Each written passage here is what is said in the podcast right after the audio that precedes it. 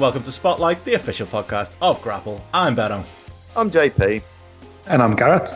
Nice one, Gareth. Got it this time, did you? Yeah, sorted it out. Yeah. It's easy when there's three. It's a bit too much maths for my head when there's four. Especially when you're being polite as well. Well, we had to kick Steph off the show, to be fair, didn't we? After last week, after the controversy she got us into with all that twink chatter and the like. It's a shame. But, you know. Yeah, that's it. Not that we ever go there willingly. It's never happened before, has it, JP? No, it hasn't. And, you know, I learnt a lot. That's the thing. That was my big takeaway from last week. I knew nothing of otters. Mm. I just thought of them as mammals that basically knocked about by kind of rivers and brooks. Nope. Got that wrong. I feel like a lot of people learn things. That was the main comment of all of the feedback we got from doing that live show last week, with people going, oh, look, I know a little bit more now. So, you know, educational is the way to put it. It feels like I should have Wikipedia up with just a whole series of various sex acts that we'll somehow refer to and terminology that none of us are clued up in. Just so we learn a fact each week to kind of try and chuck into the conversation. I don't know if I've ever rated a G1 final as to how it ranks in sex terms. I mean, I thought sometimes I know on posts with the coffee and the milk and the sugar, I get slightly confused with that. I mean, ball gag in mouth, leading to disappointing sex, 3 stars. Like, so I don't know if you can fit that in, Gareth. I was going to say, is this definitely a change from like, can you add a 0 stars? Can we add the ball gag in the mouth rating, please? Like, it's definitely taking things to new levels. What would 5 stars be? Very much in the eye of the beholder when you think of it on a deeper level, isn't it? No suggestions, though. You know, some people are quite meat and potatoes when it comes to this stuff, and some people are pretty much off the reservation. I'm not going into specifics, but we all know those people.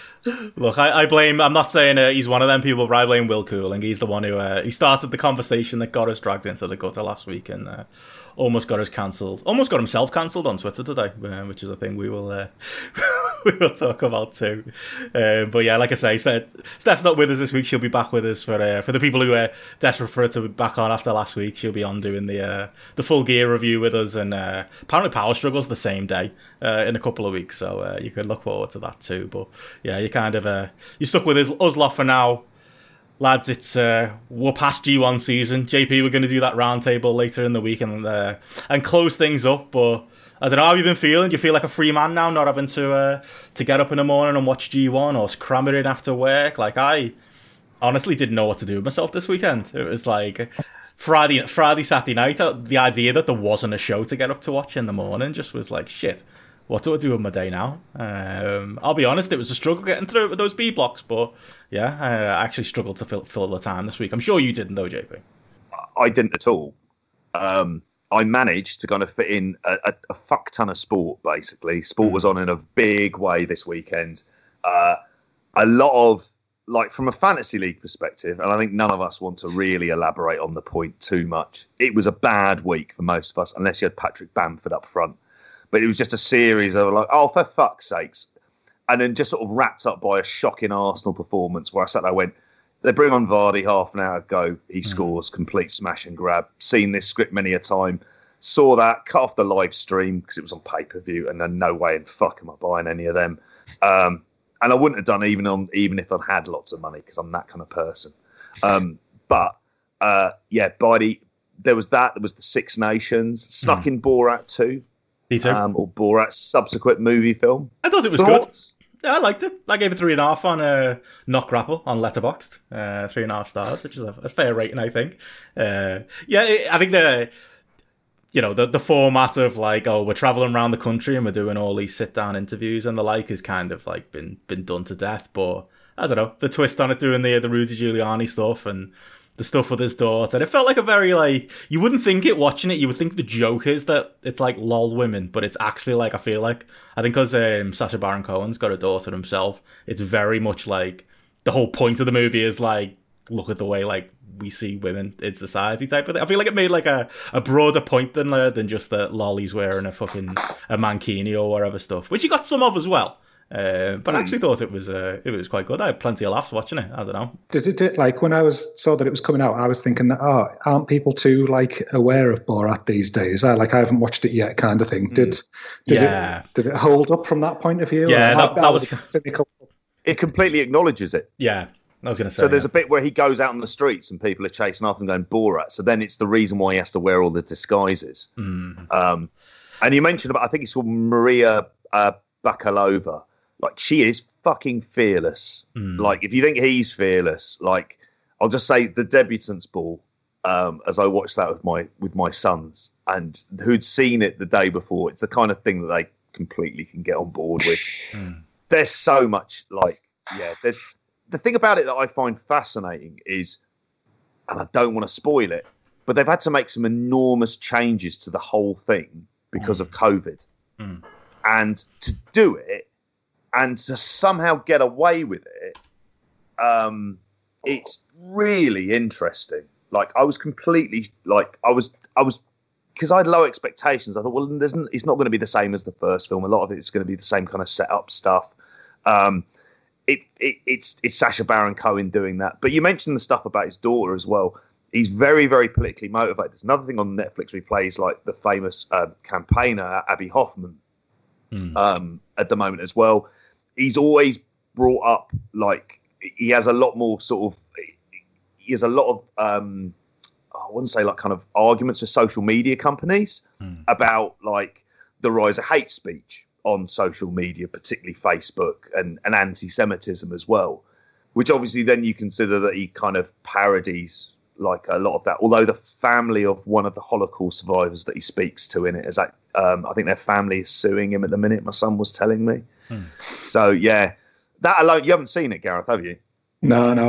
Well, you mentioned it there. I watched that trial of the Chicago 7 at the weekend that is in there on Netflix, and that was good. I enjoyed that. Like, it was fucking. I don't know if you've seen that at all or not, but it's like definitely worth a watch. But it was not yet. Just another one. It feels like every film I seem to watch these days on Netflix and stuff, it's about some like wrongdoing of the legal system or something like that in the, you know, the 60s or 70s, going back in time. And every time I'm watching it, I'm just like, yeah, this is exactly what's fucking going on with us right now, you know, with America and Trump and us and Boris and everything like that. So it's just this whole like kind of thing that just has me thinking like, yeah, we present these nice little films about, oh, look how corrupt everything was in those days. And they try to pull the wool over everyone's eyes and control everything. And I'm like, yeah, open your fucking eyes. Like, come on. It's going on right in front of us right now. But let's not get too conspiracy theorist. Let's wait for 10 years time for Netflix to do that for us. Yeah, you can do it. They can do a whole thing about how we just, apparently in England, we just don't want to feed hungry children. Apparently, turns out Marcus Rashford is actually wrong, and all the poor children in the country should just starve. So, yeah, that could be. He's a millionaire footballer. Can he not stay out of this, please? Honestly, right? I'm not even joking. Like, I read his timeline a couple of times this weekend. If people haven't seen it, like Rashford, like I'm sure people know the story with him trying to get free school meals for kids during the school holidays, but like. Like, honestly brought a tear to bear at one point, like, the amount he's doing. Like, considering, like, all Boris and all those cunts are just literally, like, are like, yeah, whatever. You know, I saw that meme going around where it was, like, Margaret Thatcher, starving miners, Boris Johnson, starving miners, and they agree. You know, it's like, that is literally, like, the motto of the Tory party. And then you've got, like, this young footballer trying to put things right. Like, genuinely, like, I don't know, improve my outlook on humanity, I feel like, this weekend, all the work that that young lad's doing. And I think as well with that as well, like I'd definitely be the most cynical about this with him being a Man United player as well. But like, it's not a PR exercise, is it? You know, it's not just like, you know, because you see a lot of footballers, things that happen like over the years, doing little things, but like, you know, trying to, and it's all just to cover up the fact that they've done some fucking shady incident or something like that that's going to come out in the news of the world on the Sunday or something. But with him, like, it genuinely is just, you know, it just comes across as just been like, absolutely, you know, I just want to do a bit of good in society, and like, fucking fair play to the lad, because there's think how many players over the years with the platform that they've had and the money that they've had who could have had an equal level of impact, and yeah, don't even fucking think twice about it or come near to it. So yeah, like, go on, Marcus, lad. Yeah, I would say we've been blighted in this country by an astonishing amount of thick footballers, like really thick. lads. Let's be brutally honest. Like a fucking GCSE amongst them. And all it is golf, Phil Collins and Brexit. Yeah. That's kind of like, that's their world views kind of summarised in that. Well, that's the title. Yeah, it's like they're the kind of people that they are. Whereas on this issue, it's very much like Marcus Rashford came from a family where he needed like school meals, extra like subsidised school meals while he was at school, recognises that, is in a position of earning lots and lots of money, and he decided this is where I'm going to spend my time doing this. And I think that this government, because they are an absolute shower of shit, absolute fucking disgrace of a government at this point. Like, there are times where I do wonder if they're kind of genuinely evil, really, at this point. Like, I mean, and, you know, we can cast aspersions about loads of things about them, but, like, are your taxes, are low tax rates really that fucking important when it comes to, like, voting this lot out? Just remember that next fucking time. All right. Anyway, I digress. I'll save a US politics one for next week. Yeah. And it's going to be get up and vote. You don't always get what you want. I'm sorry, he's not perfect. Are you going to vote for Trump then? Because that's like my attitude when I hear stuff about, well, I'm not voting for Labour because of Keir Starmer. And you just think, really? Are you going to vote for Boris Johnson next time? You're going to vote for the Tories? Yep. He's not perfect. Get over it. None of us are. Anyway, back to Marcus Rashford, who is kind of perfect. Should be. I would say Marcus Rashford for Prime Minister. That's my view. All he's interested in is making sure that there are subsidised subsidised meals for children who need it the most, knowing full well that all the studies link it back to improved academic growth and, just sort of laying a much better platform. But no, they're holding firm on this tonight. And it's just a battle which he will win. Because they threw an MBE his way and he couldn't give a shit. Like, really, what does that mean in the scheme of things? It's not like the MBE is some exclusive, I don't know, if the planet's being destroyed in fucking sort of apocalyptic fashion, the MBE gets you on the spaceship to get you out of it. No, it's just the 3 letters after your name. And I just think he's an absolute class act. And he follows on from a lot of stuff that LeBron James does in the States as well, which is often sort of under-recognised, particularly in terms of education, but also doing things to combat voter suppression in the States as well. Colin Kaepernick. And all of them get dog's abuse. And I can't think what all 3 of these sportsmen at times have in common. I don't know. And Raheem Sterling, who also seems to be, who is setting up a series of charities as well. He gets abuse. Don't worry. Same Harry Kane lives in fucking Essex, so he's fine. Yeah, and fucking Harry Maguire. Oh, he's just England's hero, Lionheart Harry Maguire. He was just caught some. It was all. He was on holiday. What's the problem? No, I think the most embarrassing was this week because, from where I'm from, back home, Workington, a big thing of the election last time was Workington man, and it was the big thing about how the Tories were trying to, they were trying to get that working class area of the north and try and switch them to Labour for the Tories with a lot of the fucking, spin around that about people.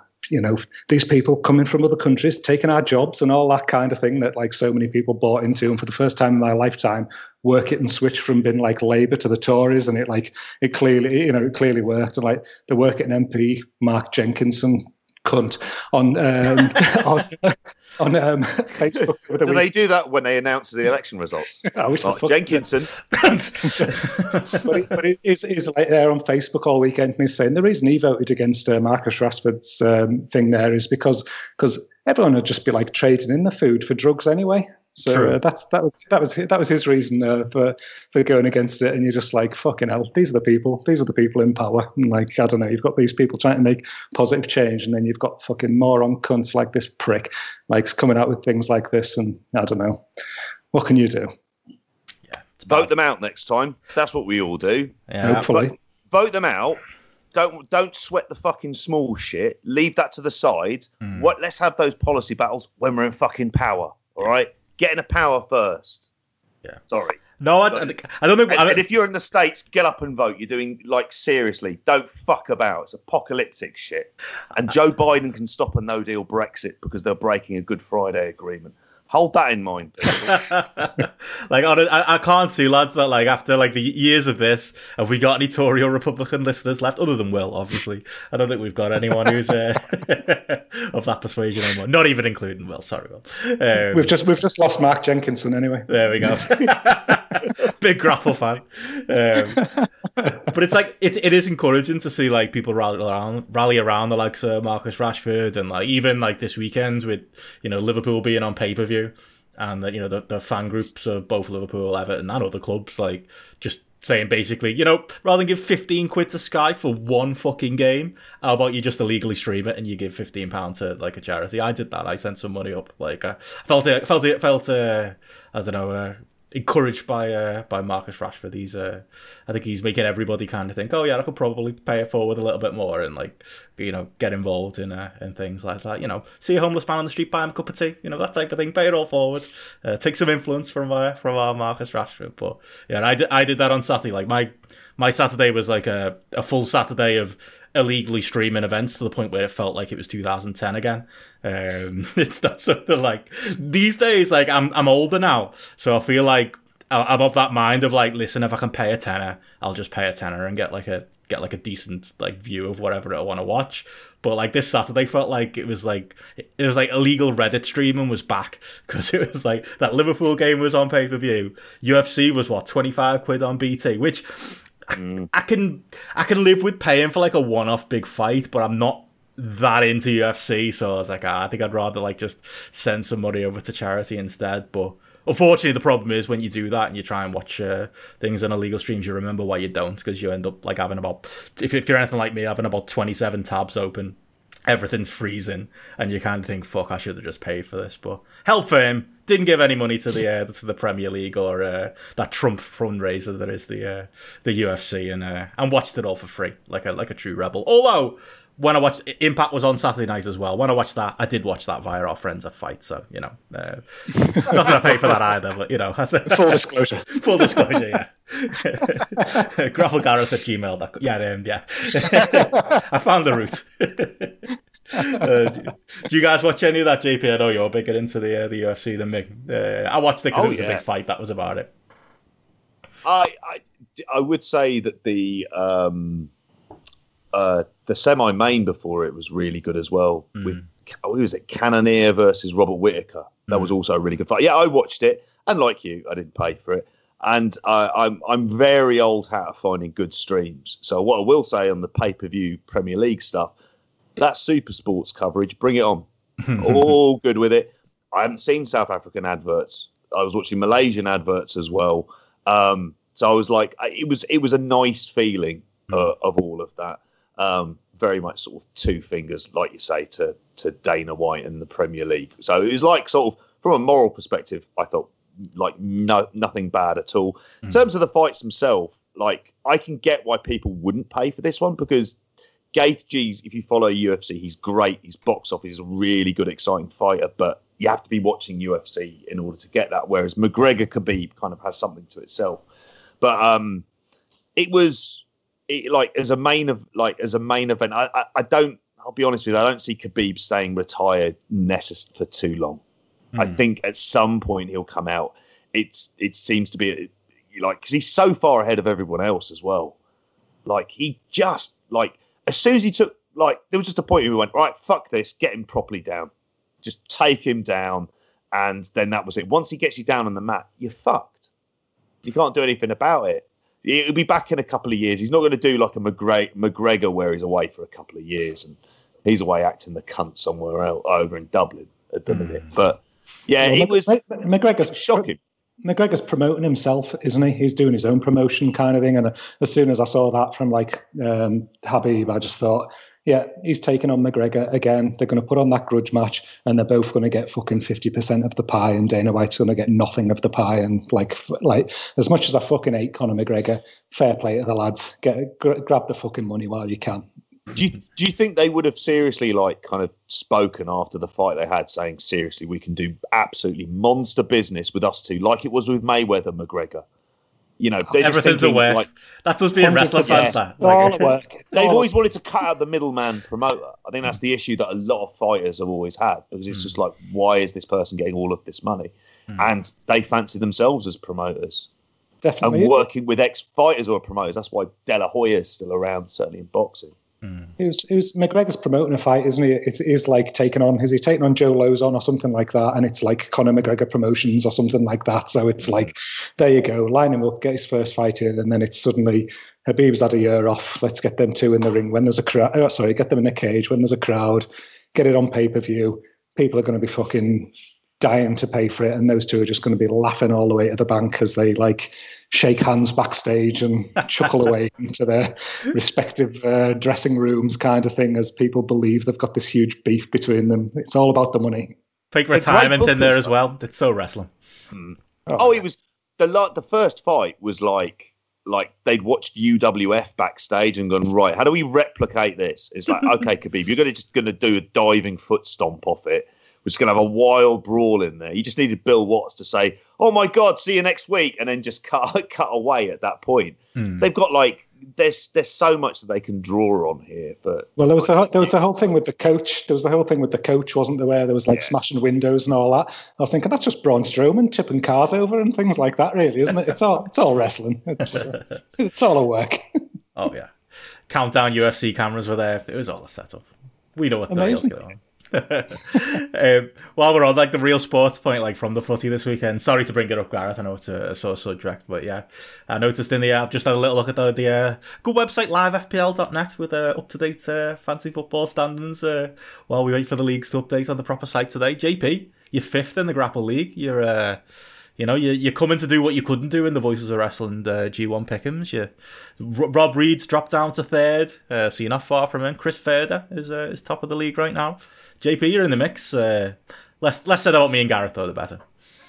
I had an awful week. I had, 20 points on the bench, three defenders who all kept clean sheets, all, like, didn't play any of them, including, like, the keeper. If only for Harry Kane and Son. And it puts me in this awful position of being glad that they scored and just thinking, Burnley, please equalise. All I want is 4-all draws involving Spurs for a season. Like, I'd be kind of happy with that from a fantasy league perspective. But it leaves a very sad taste in my mouth because I couldn't wear a Spurs shirt. Much in the same way, Benno, that I imagine you couldn't wear a Liverpool shirt and that Gareth couldn't wear an Everton shirt. It's just not. Really? Oh, I had to. When I was when I worked at Everton, we did a charity thing where we had to run to the top of the Liver building, and we all had to there's all like the steps to the top of the Liver building, and it's like a big race, and all teams do it, and we entered an Everton team, and like they made us wear kits to do it, and then like when we got down to like the bottom at the end of it, Robert Elstone, who was the chief exec, like he knew I was a Liverpool fan, and he was like. It was like, here you go, Gareth.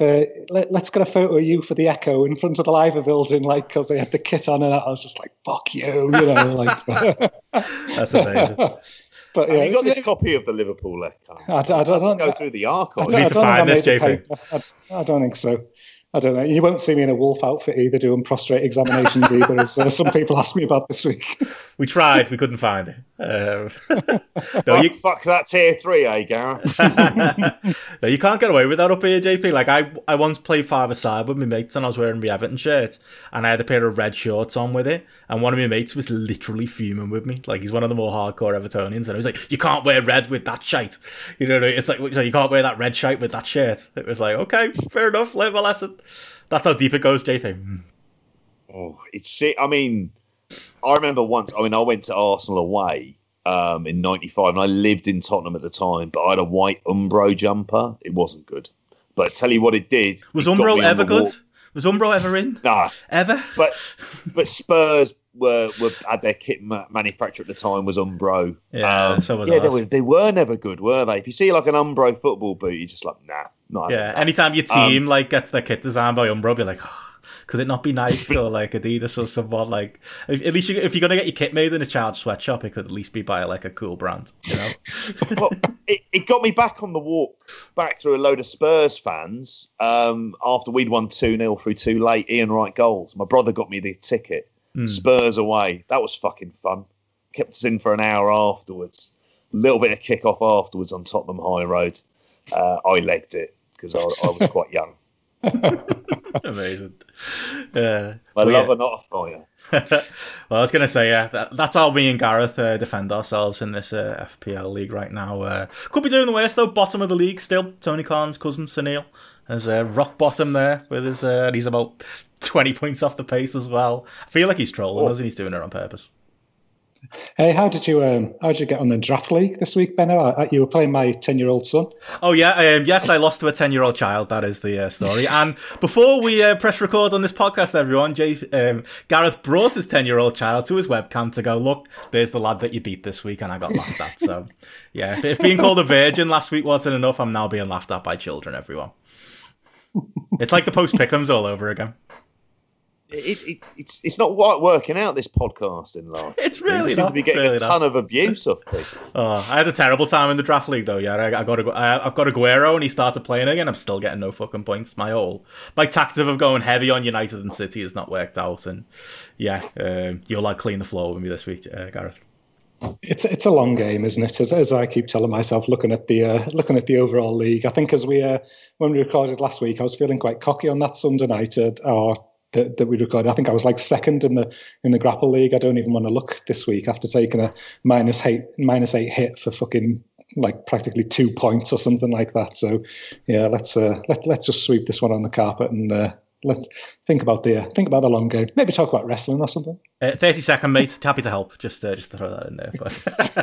But, but yeah, we should. Let's talk about wrestling. Like if people aren't haven't had enough of us back in our bullshit talking politics and fancy football, should we talk about that fresh, exciting subject that there's not done to death as to whether Brit Rez is dead or not? That's the topic of conversation today. Should we talk that? I did that. I did Will Cooling's podcast last week on The Torch, and we had a really nice chat about, you know, when exactly did Brit Rez die? Talking about, you know, was the peak the Hydro? Is the peak Progress Wembley? You know, when exactly did things start to fall off? And then yeah, on Twitter today, poor Will, causing trouble again. Started a bit of a conversation. He dared to say that after a year where there's been speaking out, there's been a worldwide pandemic, on a scene that was already lacking, you know, big names and big stars because they'd all pretty much been swept up in the last couple of years. That maybe, just maybe, when things come back next year, Brit Rez is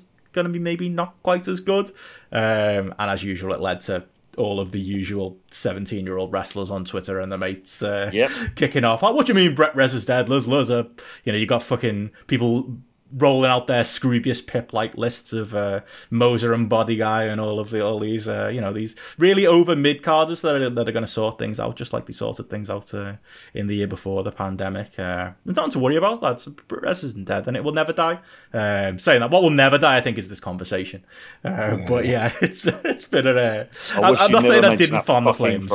I really should have printed, as I said to Will, a t-shirt. We could have made so much money on Grapple with that. Now, it feels a bit callous to go with Brit Rez's death, but back then there was money to be made. There was merch and that. Well, maybe we should flip it and just totally go against what Will said there. And you know, Brit Rez is definitely alive because some like 45-year-old dad of seven, like Dave the Rockstone, is taking on like Terminator Extreme, who's 10 stone and age 15 in a church hall in front of 35 people for Exeter Extreme Wrestling or something like that. Is you know. That's out there. That's happening. So Brit Rez is alive. You know, Cole Meltzer, book Wembley. You know. Jesus. Yeah, well, we're moments away from the when shows start running again in February. You're gonna get those like photos of like 50 people in a church hall. Oh, Brit Rez dead, is it? It's coming. It's coming, JP. Oh, I know. It just. So I was out on my walk during all of this, and I just felt I missed a lot of that. I came back and I was like, what the fuck is going on here? And then I thought Will must have said something pretty offensive. He must have said something like, just to stir the pot, good lad. And then I went back and read his tweet, which was pretty much kind of on the nose about all these quite serious, legitimate reasons. But no, 19-year-old wrestling trainee, he knows better, doesn't he? Knows exactly about the nuances of dealing with not having enough savings in your account, so you're not able to kind of, you know, draw upon you know, you've had to draw down on your savings, so you're not going to be able to get loans, things like that, issues with VOD. Yeah, misses all of that because there are some really good trainees who I don't doubt there are some excellent trainees up and down the land. And that might be one of the things that comes out of a kind of boom of Brit Rest training schools that we've also seen that's kind of gone hand in hand with the actual promotions. But that nuanced discussion can never happen, can it? That can't happen at all. About how do you build it up? Are we going to be left with a situation where we've got lots of very regional small promotions who can't really draw more than 200 because there isn't a lack of venues out there? No, Will was clearly just saying all UK wrestlers are shit. That was clearly the big fucking takeaway. And I read this stuff, and I won't lie, and it just gets me angry. And it's just like the kind of, like, some of the defensive now, they're just thick. Just absolutely deliberately thick and fucking ignorant. And at times it's just like, no, but listen to this child over here. They're the ones who are really in the know. And I'm kind of done with it because so many people have people again. I mean, there's a phrase that I've sort of been coined with on this show, and I'm just going to say it. And I'm going to change the last word. Read a British history website. For fuck's sakes, when stars disappeared before, everything didn't carry on as brilliantly as it was. When there were none of those kind of big imports that were able to make it over, Brit Rest wasn't doing shit.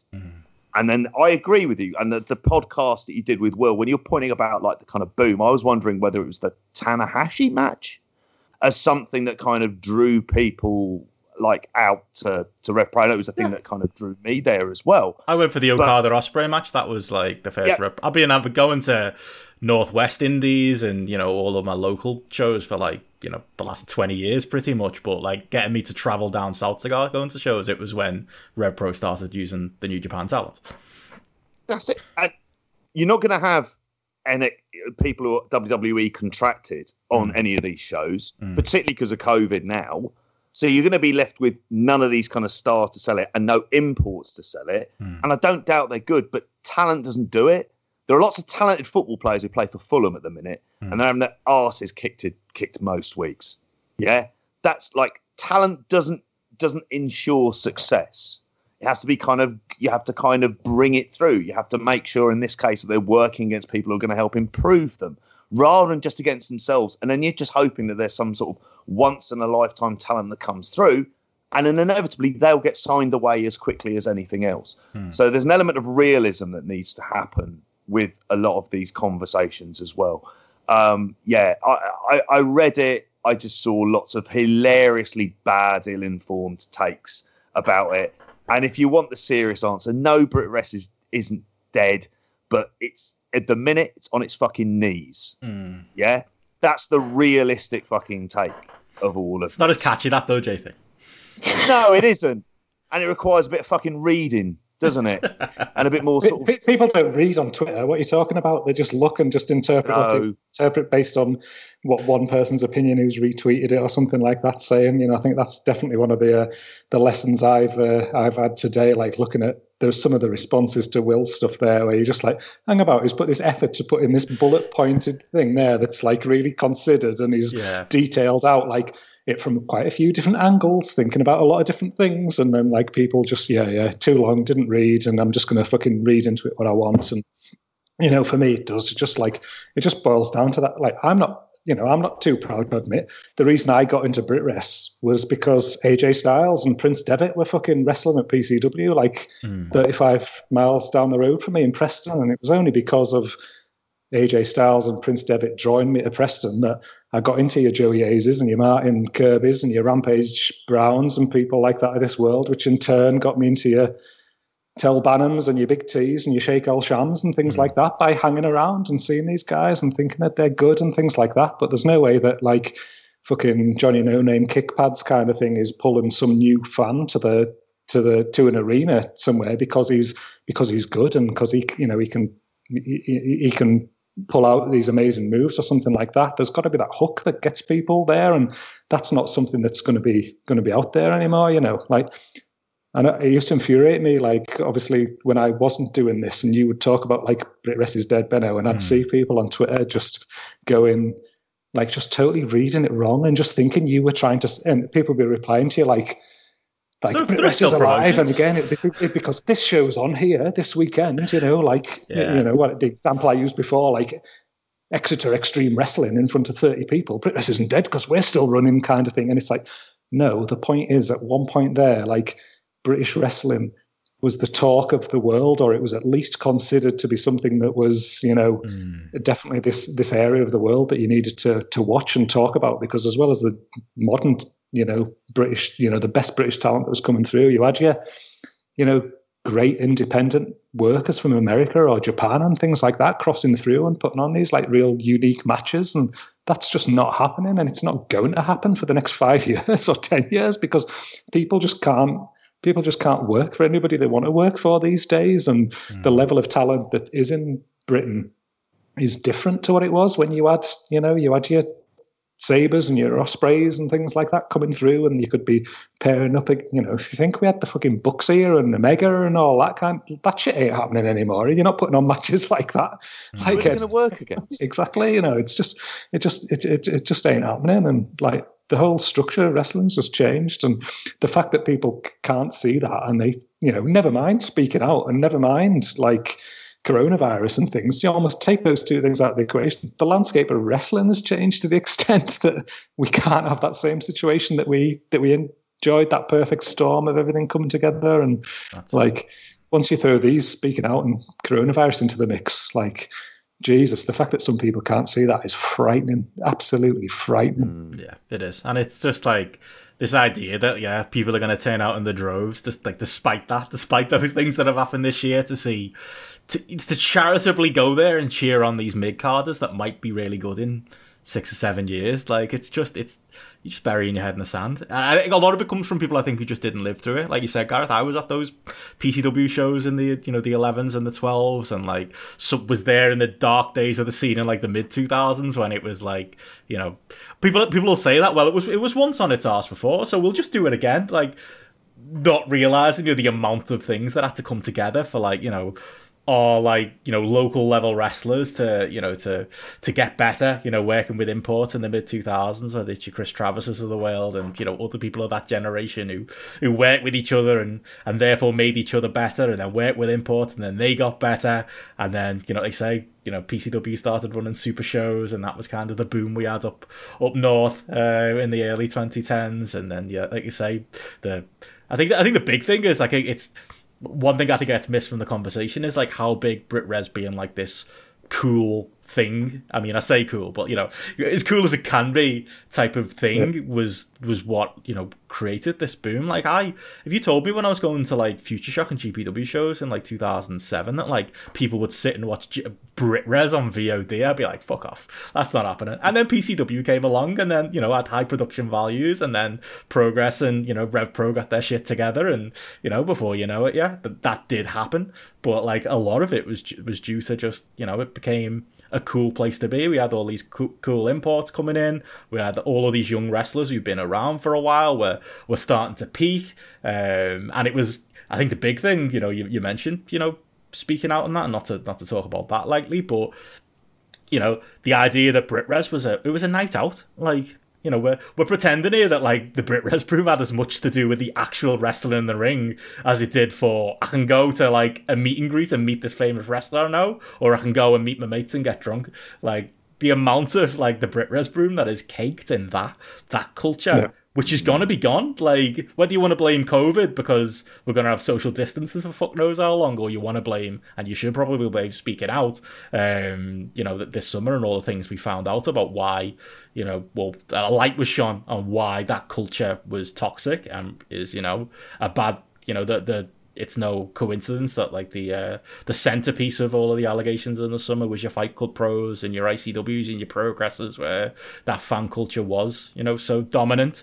You take that away, and what is Brit Res? It's like you said, Gareth, it's some shows running around the country that will be running with talented young wrestlers who are going to be, you know, fine, but this hot scene that the world was paying attention to, that, you know, was getting watched by, you know, podcasts abroad and considered on, you know, on worldwide ballots when it came to Match of the Year and Wrestler of the Year stuff. Like I say, never mind, you know, the top level of talent being scooped up over the last couple of years. It's all of those factors as well. And yeah, like you said, we'll try to put that point across, but it just kind of gets, and it's partly my fault, gets swept up in a "no, Britt Rez isn't dead" kind of meme. And yeah, I do definitely regret starting at this point.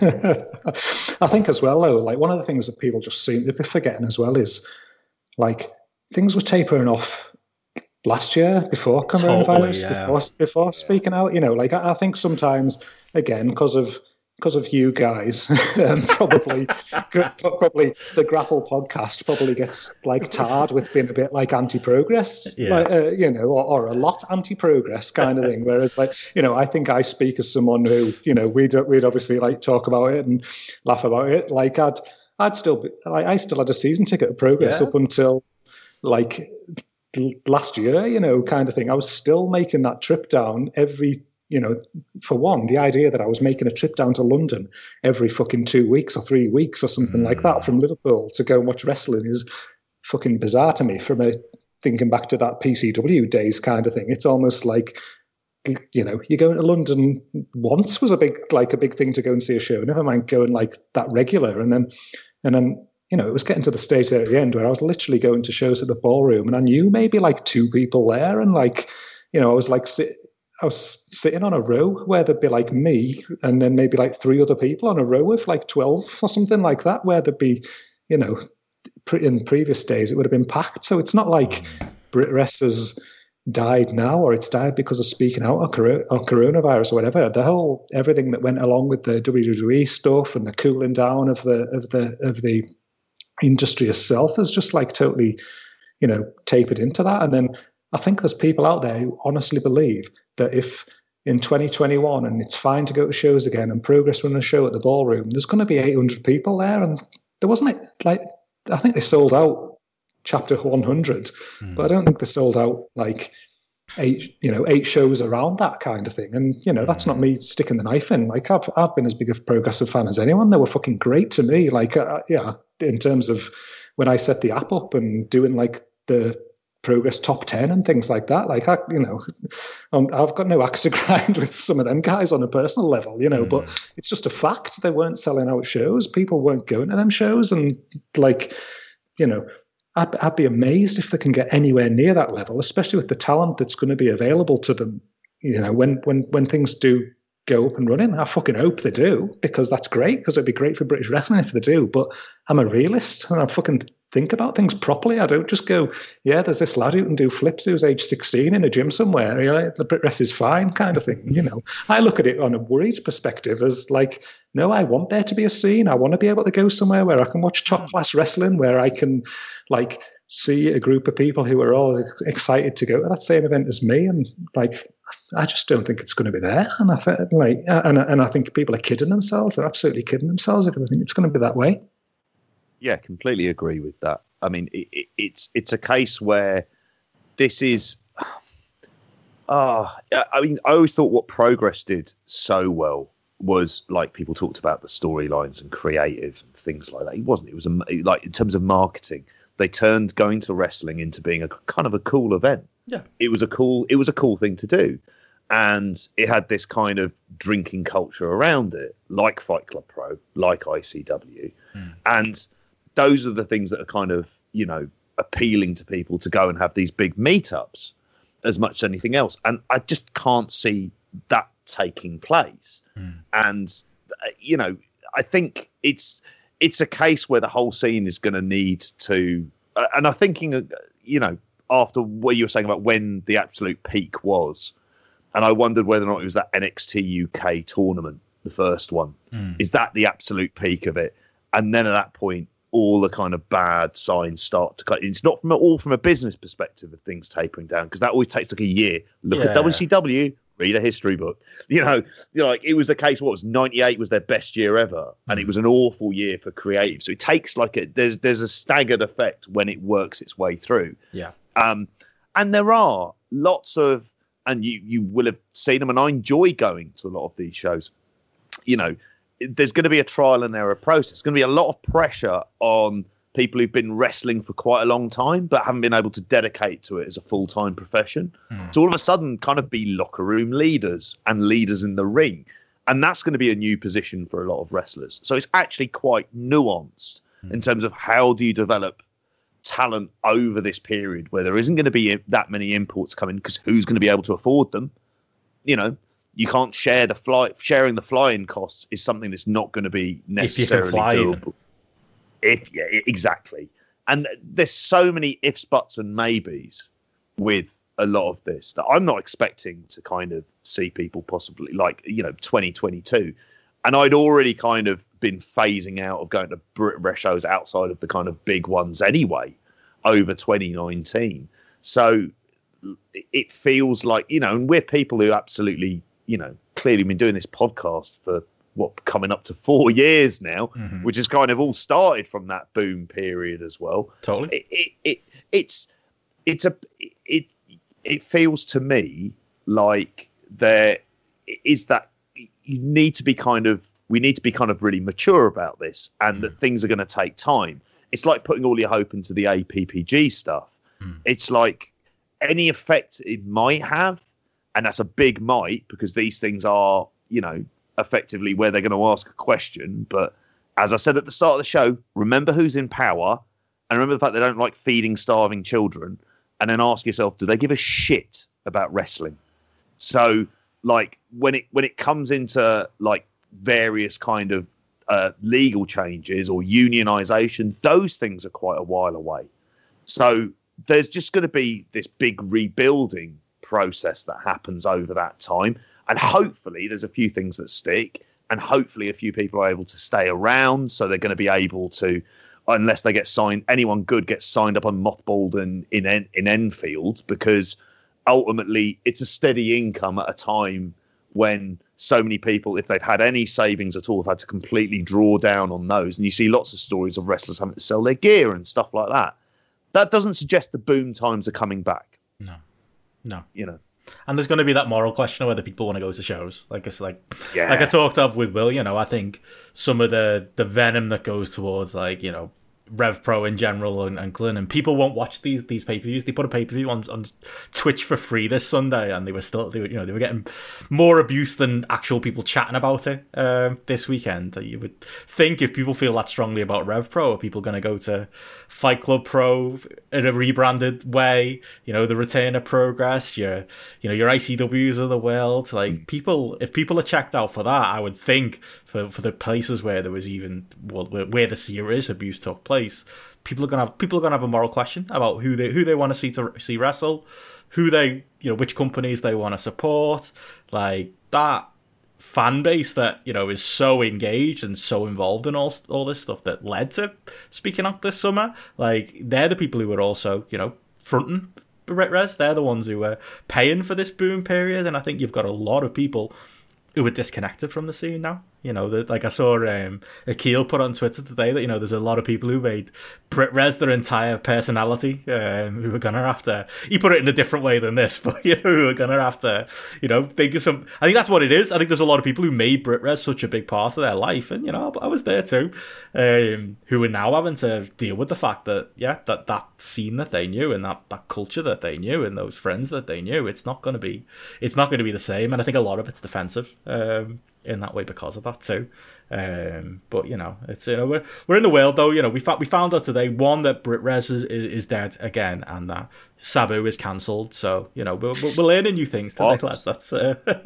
I know Sabu of all people, mate. He did a shirty tweet. He replied to Jordan Reese with a weird gross tweet calling her fat or something like that. It's like, Sabu. I know. ECW dropped on his head for years.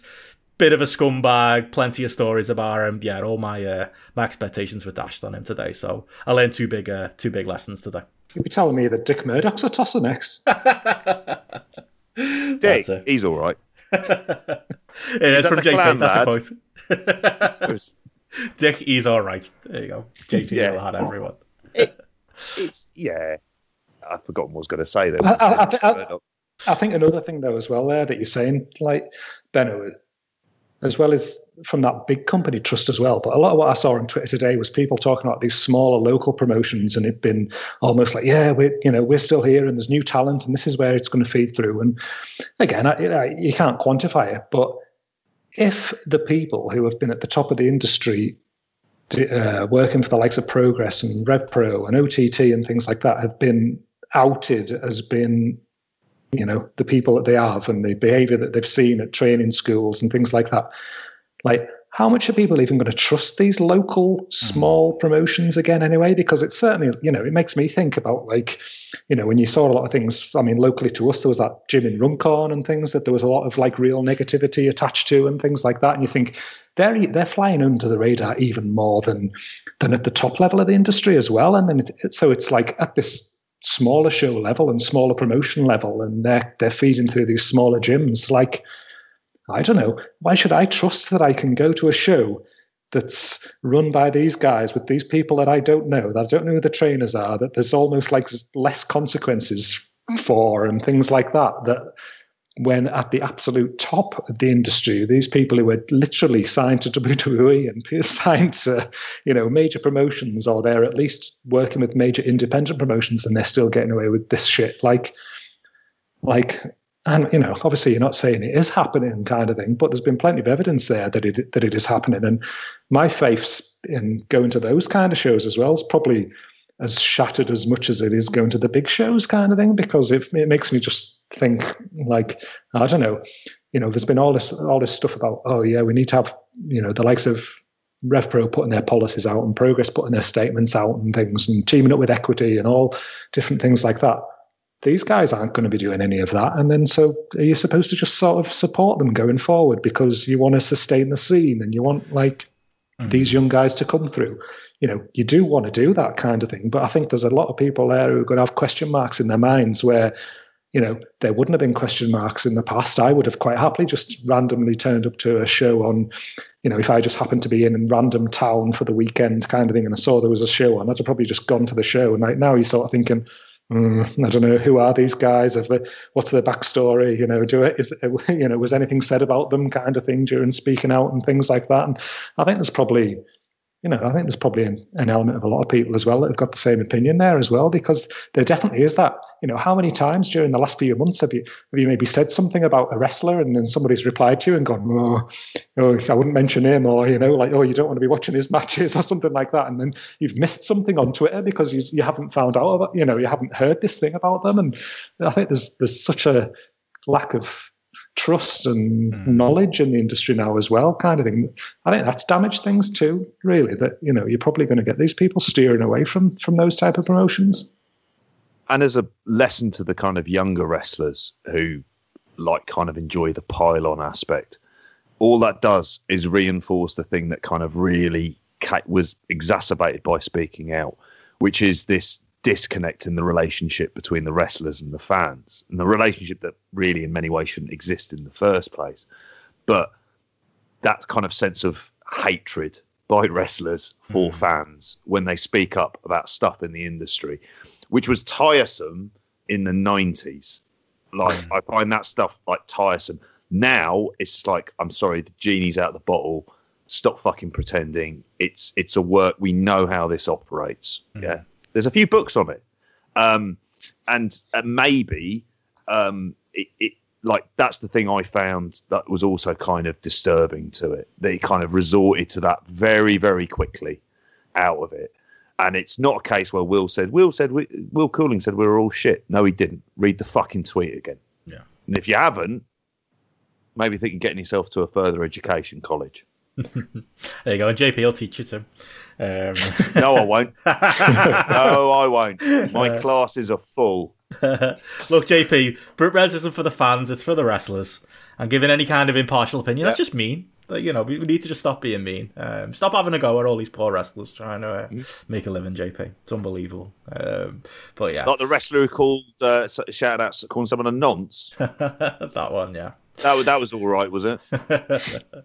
Yeah, it's kicked off a little bit today, but I'm sure it'll Mr. Custom Video himself.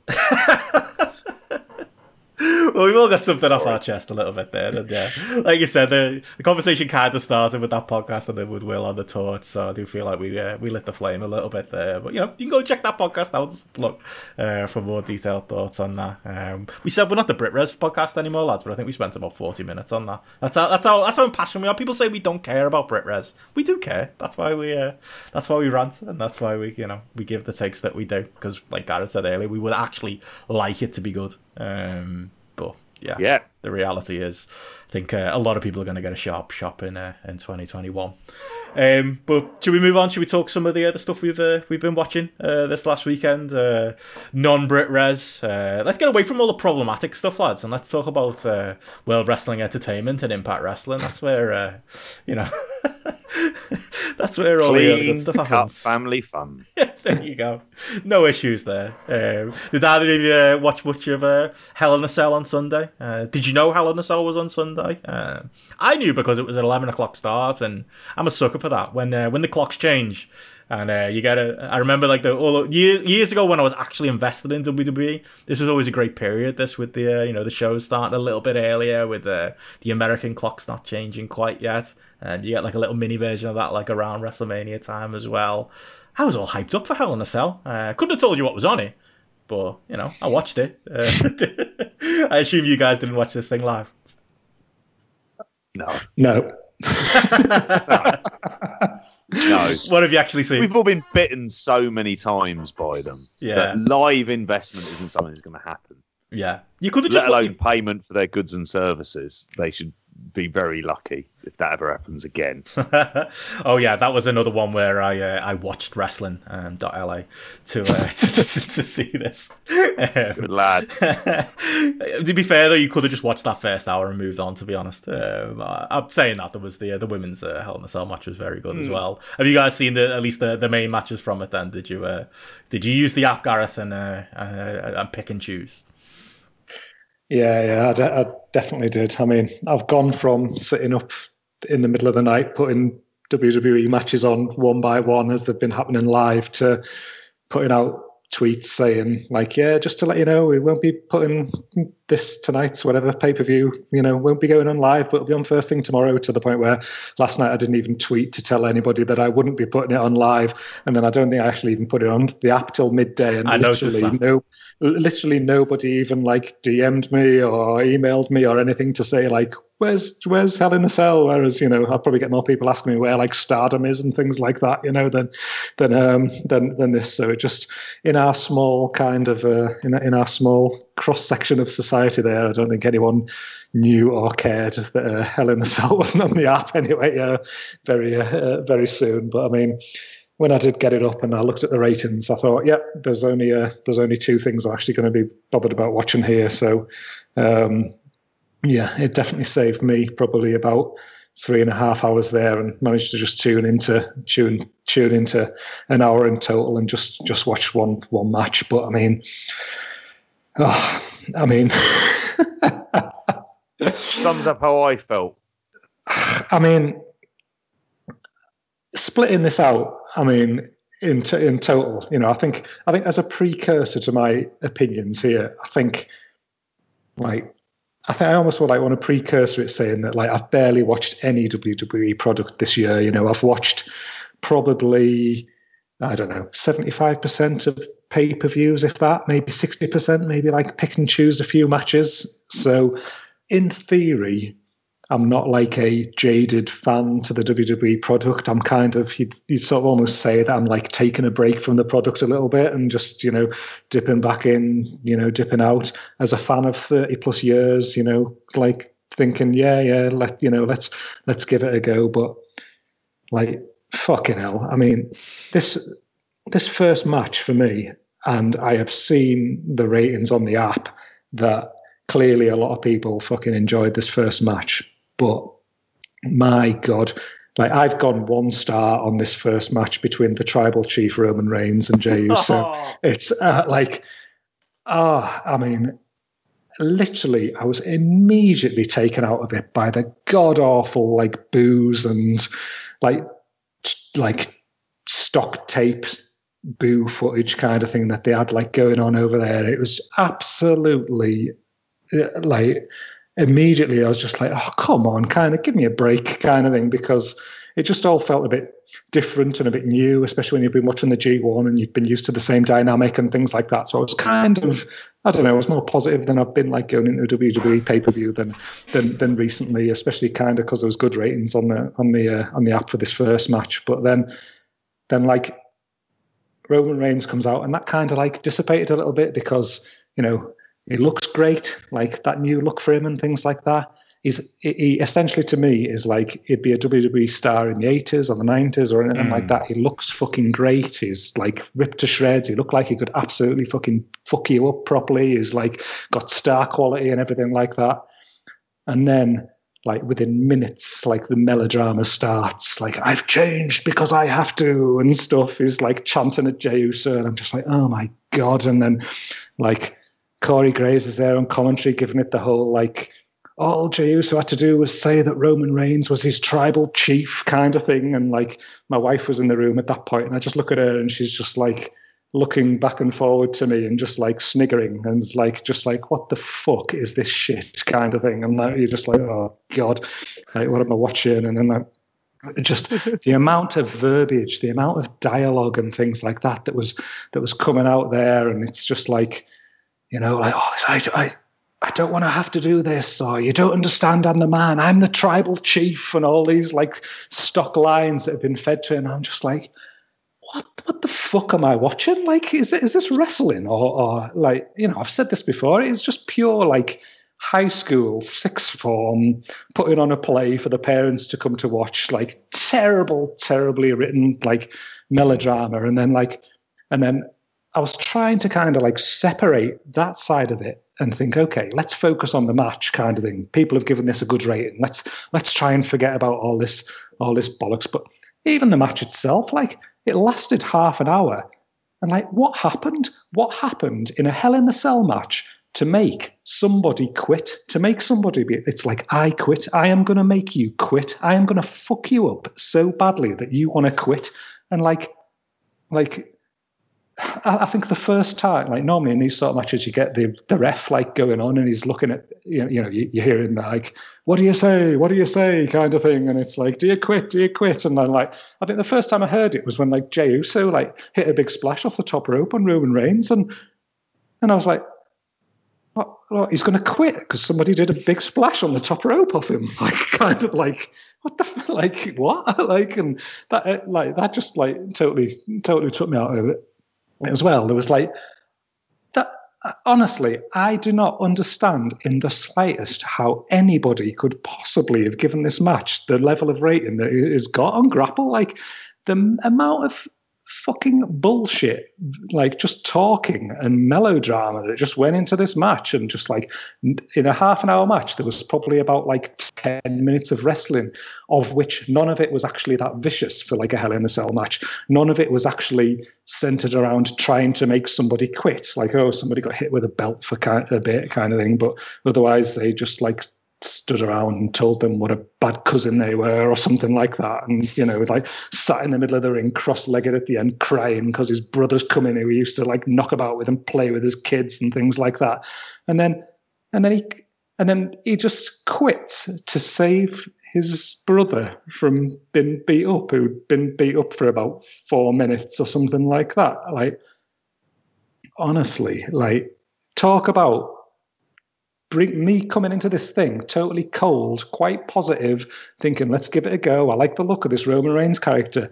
And then just like walking away from it and just like, if I never hear the words tribal chief again in my life, I must have heard it 40 times during that match. It was, you know, and literally the only enjoyment I got was like Roman celebrating with his nans at the top of the ramp at the end of the match.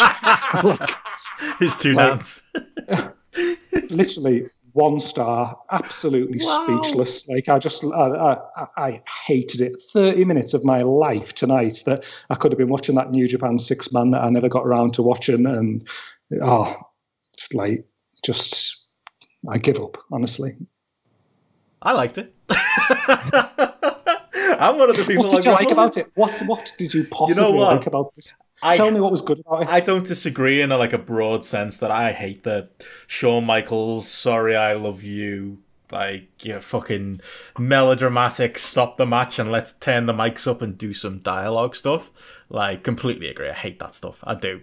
And you're right, like, this wasn't like the blood feud kind of, you know, bloody cage match that it was kind of, in a way, promoted as, you know, the Usos talking up that they were going to, you know, do some damage to Roman, and Roman talking up he was going to do some damage for them. You didn't get that. But I was, honestly, the bit I disagree on was Roman. Like, I was completely bought into his performance in it. And I've seen, like, both sides of the take. I've seen, like, Twitter seemed like it was split down the middle on it. There were people who fucking loved it, like John Pollock, and there's people who absolutely hate it, like the Voices of Wrestling lads. And I've seen every take in between as well. But for me, like, I'm there with, like, the higher raters on Grapple. I gave this 3.75, Gareth. I don't know if you want to kick me off the app, but for me, it was that Roman Reigns. You're fire. It was that for this, after all the things I've done, all the things we've done to drag Grapple through the mud. Can't believe it's me Hell in a Cell rating that's done it. But yeah, it was for me. The difference here was the fact that this was not, you know, this wasn't Johnny Gargano and Tommaso Ciampa doing this on NXT, or like two, maybe not them, maybe like, you know, no, they'll do like this dramatic shit with like two people who've been feuding for a month. I feel like this is a story where you can do this, where it had ended a little bit more, and there is that. I know you don't, you know, the whole the family, I am the tribal chief dynamic stuff. I kind of get a kick out of that. I quite enjoy that stuff. But I feel like this was a few where you could get away with that, and I honestly. Like, I know he got a script. I thought Roman was great. I honestly, like, I've seen every take under the sun, from his acting being hammy to his acting being. I thought his acting was fantastic. I thought he was great. I believed him when he was shedding those tears in the middle of the ring. I'm sorry. Maybe it's the fact that, you know, like you say, he's got his new topless look and he's looking like $1 million. And I'm buying into this new Roman that always should have been the old Roman. But yeah, there's something that, you know, he comes across as like the biggest star in the company right now that he never did before, and I've enjoyed this feud. Like, I hate WWE TV. There's nothing much else like that I'm going to talk up about WWE, but I have enjoyed this stuff, and it's one occasion where I felt like I could let the melodrama slide, and I agree it was too long. Like, it should have, if it was 20 minutes, I think this would have been a lot more effective than the 35 minutes or whatever it turned into with the extra stuff at the start and the end. But yeah, I bought in on Roman, and it worked for me. Like, and it is the type of match that I would normally completely hate on sight, but yeah, something about this feud pulled me in. Sorry, Gareth. Can I still stay on the podcast? Go on. Can I keep me Grapple t-shirt? I don't want to send that back. So I went 3 stars on it, but it was more in the sense that I didn't see the match they had the month before, and that's just funny because that one, I kind of, I felt the same way. Like, with that one, I was like, I was enjoying the match, and then the melodrama took away from it. And I was on this podcast saying how much I probably would have rated the first half of the match 4 stars and the second half of the match 2 stars. I don't know. I didn't have as much of a problem with that this time. Well, the way I kind of feel about it is it's a storyline that in its basic kind of framework, I can completely get on board with, because it ties in the idea of Roman as heel, and he looks like the biggest star kind of immediately on this. The real tragedy is he hasn't got the fans to bounce against, because that's the added edge that would really be there. And that's where the piped in boos are really frustrating, because that feels like it's just like this kind of inauthentic reaction to something that people have wanted for a really long time. Yeah. And it's very clear that he needs the heel run before becoming the mega face. Like, that was always something that seemed very obvious to all of us. It was like, look, you've got the framework with this set out with Austin and The Rock, where you get this kind of ultra hot heel character, and then they become face because people enjoy seeing them so much. But there's lots of what Gareth said that I do, on the whole, agree with. I just haven't been as brutal in the rating. Like, as a match, like, I didn't really feel like it was a match. And in some ways, if you told me that Bayley versus Sasha was an I Quit match and this wasn't, I could almost get completely on board with that, because that was wrestled more like two people in a long-term feud. Like, I felt like a blow-off to a feud. It should have been the main event. That main event I'll never watch because it's a half an hour Randy Orton match. So that's not happening. Yeah. Like, and I've been more positive on Drew McIntyre than I think most. And I would be like to see a run in front of fans to see how that would actually work. I think he's kind of deserves that.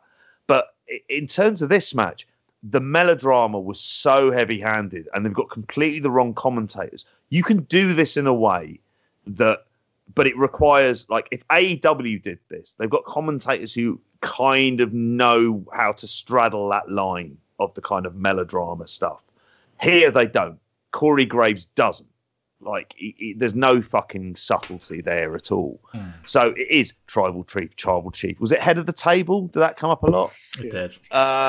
Yeah, it made me pine for the days of the big dog and their bleak, bleak days.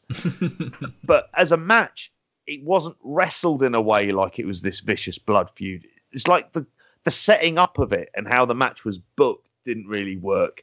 And it was so overblown that... Like, I couldn't get on board with any of the kind of high rating stuff. I understand the entertainment aspect. That I kind of get. And I've been in this weird kind of TNA Impact / New Japan G1 kind of moving between those worlds in the last kind of week. That in some ways I was kind of up for seeing it. But I felt let down. It felt like there's this potentially good feud here. And the way the direction they are going to go is where... Jey Uso actually does join and he's his henchman. And you kind of think, yeah, like them as the heel faction would be really good. I like the idea that if you're going to promote kind of new headliners, it's like the same thing I feel about New Day. Like, I'm fine with the idea of this, but I fear that the direction they might go in is some sort of brother versus brother feud, which never often works out unless you're Bret and Owen at WrestleMania 10. You know, very rarely does that actually kind of work. So I don't have any faith of the long-term direction. So I don't have any investment in this. I'm very intrigued to see what they do with Roman. I thought the touch with Heyman being there, because he's got a relationship with the Wild Samoans. I think there's a nice thing for those kind of longer-term fans to kind of get on board with. But, yeah, I felt afterwards at the end of it, I was like, Jesus, that was fucking so over the top. That, yeah, I went 3 stars. It's funny, you're like the only man I can see. I mean, you mentioned Heyman there. Like, to me, Heyman was just like a non-factor. He just it was pointless. There was literally zero need for him to be there. Like, he just didn't seem to do anything as far as I was concerned. But like, I think that line for me that you said there, like that you referred to, like I misreferencing that. The head of the table never quits, Roman says, as he's like leaning over him. Like, what? Who the fuck says that? Like, you know, when I'm like talking about like Roman Reigns looking like this massive, hard bastard, star quality person, and then whether he's a heel or a face, they've just got this like unmeasurable quality to just be able to turn him into the biggest fucking like unrelatable nerd in the whole world just by having him just say like ridiculous things and like. Yeah, I mean, you were saying there, Benno, about like the "I'm sorry, I love you" kind of thing, and like at the time, I fucking loved that. That was great. It was a 1 second kind of. It was a little, just a split second thing in the middle of a match that just worked for what it was, kind of thing at the time. Like, here now, you've got people having to do. They've got to say something every 2 minutes or every 3 minutes. They've got to like repeat this contrived dialogue kind of thing to. We make movies, pal, and like tell stories kind of thing like this. Like, I was thinking about that, like, "I'm sorry, I love you." And can you imagine that now? Can you imagine if they tried to do the "I'm sorry, I love you" moment now? Like it'll be like half an hour. I most humbly apologize for the actions I'm about to bestow on you and your legacy. And, you know, like, you know, but before I do, like, "je t'aime" or something, you know, it'd just be like that. You know, it would have some writer in the back. Like, that's what it would be now. It would be some ridiculous thing. You'd be looking at Shawn Michaels and just been like, "Why has he said that? What would he ever say that? Like, am I supposed to be on board with this guy?" Kind of thing. Like, no. And that's just like, it feels like every time I watch WWE product these days, it just goes back to that. Whether it's NXT or whether it's this, and it's just like, no, let's fucking dial it back a bit here, lads, and just let's have some fucking hard in wrestling and have people talking like people actually talk in real life. I don't know about you guys, that's how I talk in real life. Me and my brothers are always fighting over who's the tribal chief. Don't know what you're about. No, I think it's quite funny because, like, JP, you're like the reasoned kind of middle ground as you normally are. But, like, I look at Grapple and it's purely story like of my life. It is purely though. It's like people giving it 4 and 5 stars and people giving it 1 star. Like that is like the way this match seems to have gone. Yeah, I don't disagree with like your broad takes there, especially like I say the leaning into this Shawn Michaels agented overly dialogue stuff, and I think this would in front of a crowd. I think it probably would have died too. I could see a crowd absolutely turning on this thing, but yeah, don't know. I'm starry eyed for Roman. It feels like it's 2014 again, and I'm expecting big things from our Joe. Maybe that's what it is. But yeah, it connected me on a level. I'm guessing it obviously didn't, you guys. But I don't disagree with like your raw criticism there of this style, and they do it too much. Like I think they might have got away with it more as well with people like yourselves if this was like a one off. It feels like every show now you get something like this from WWE too.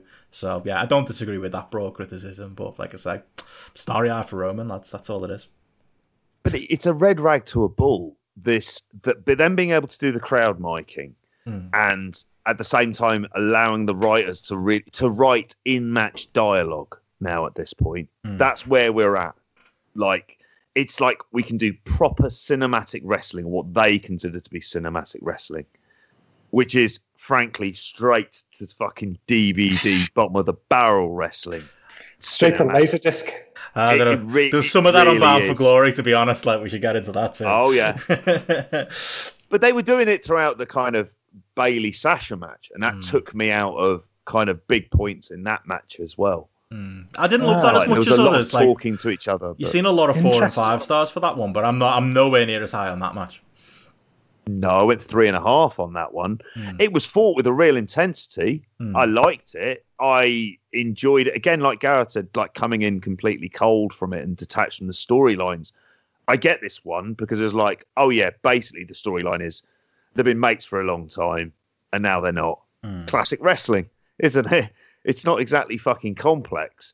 And they went in there to beat each other up as much as you can do in a PG era rated WWE without there being any kind of bloods being allowed or anything like that. And they did that, and they were being quite creative and quite brutal in there as well. And they've clearly obviously got the chemistry between them as well. I just, again, it was the melodramatic stuff, the parts of it and the overblown nature of it. And the fact it just should have been your main event. That was your main event. That was like, you know, either that or Jey Uso. Of all the things you could fucking headline the show with, you've got 2 main events there, which should be main events, by the way, on separate shows, maybe 1 month after the other one. I don't. What a fucking wild idea that is. You don't need to. Do you need? Did Jey and Roman need the cell? Did the cell play a big part in lots of this in some ways? All the fucking agent lads were able to run in, weren't they? Pretty much easily enough during it. But anyway, I digress. In terms of the Bayley Sasha match, I enjoyed it a lot more than this one, even though I went 3.5 on it in the end. Because, call me funny, I prefer a straight up wrestling match and the kind of gimmicky shit and the Hell in the Cell, which, considering how good and how fond the memory I've got of that first Hell in the Cell between Taker and Shawn. Like, that's the fucking legacy of that event. It was a big, big deal up until the boss man. I think that was the point where it was like, oh, shit. Yeah, you could name every Hell in a Cell match up until that point, couldn't you? It was like, okay, there was Shawn and Taker, then there was Mankind and Taker. You know, you go through, you Rikishi doing his big silly bump, and then it's Taker boss man. It's like, yeah. Yeah, and then Triple H turned it into his match. I think that was actually the real death knell for the gimmick when he, for some reason, decided it was his gimmick. It's like, no, it wasn't, mate. His gimmick was Harley Race doing wacky stipulation matches. I think that's what his gimmick was for an incredibly long time.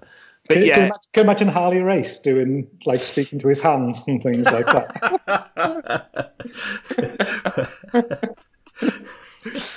Oh God! Can you imagine that? Fucking like get some of those 70s and early 80s lads to do this type of stuff. Imagine the dialogue through like gone down through like a crimson mask. Him and Ric Flair staring at each other. Oh, they missed out in the NWA in the 80s. They did. Dusty would have loved it. Oh yeah. Oh, it's proper Dusty there. Well, he's the one who came up with the idea of having nothing but cage. But I thought you'd love it, JP. You know, taking the lockdown concept and bringing it to WWE seems right up your street. I never liked that. I never liked the lockdown concept. Always popped a buy rate though. It did. That died a death, though. How long did that pop in the buy rate last for with TNA? People would buy it and then go, oh, yeah, I've actually got to sit through 8 cage matches. Yeah. Maybe this isn't such a good idea. I tell you what, though, having to watch multiple cage matches here, though, like, I think I differ from JP here because, again, I'm, like, coming at this cold and I'd, like, literally decided to watch 2 matches and it was the Roman Reigns match, and it was this one. This one to me was the complete opposite as far as I'm concerned. I fucking loved this one. I thought this was like, I gave this 4.25. Like I really, really, really enjoyed it. I thought they were like aggressive as fuck. I thought they were like there was so much like clear heat between them kind of thing, and the hate was like popping through the screen to me, and I was watching it and I was thinking, God, Naito and Evil could fucking do with watching this match and like thinking about, you know, when they go at each other, because they were just like right into it, and they were, you know, right from the off, like Sasha Banks, she put her in a bank statement from the start, and it was so tight and it was so deep, and it looked like she was trying to break her back and break her neck kind of thing. And I was thinking like, yes, this is what I want kind of thing. These two absolutely going at it. And like, I just thought like throughout there was like loads of like innovative spots or spots that were a bit different kind of thing that at least like perked your interest. And, you know, there was one of the things that I like definitely differ with JP there is like, I didn't feel like there was a lot of melodrama in this match. Like, I thought one of the things that was like a big win for me in this one was that they fought, they wrestled and they fought, and like I was kind of almost like looking out for it because I was a bit sort of scarred by watching that first match, and I think there was like the 2 moments where like at one point like Bailey like. I can't remember what she did. She, you know, she twatted her or something like that, and Sasha went down, and like there's a lot of that.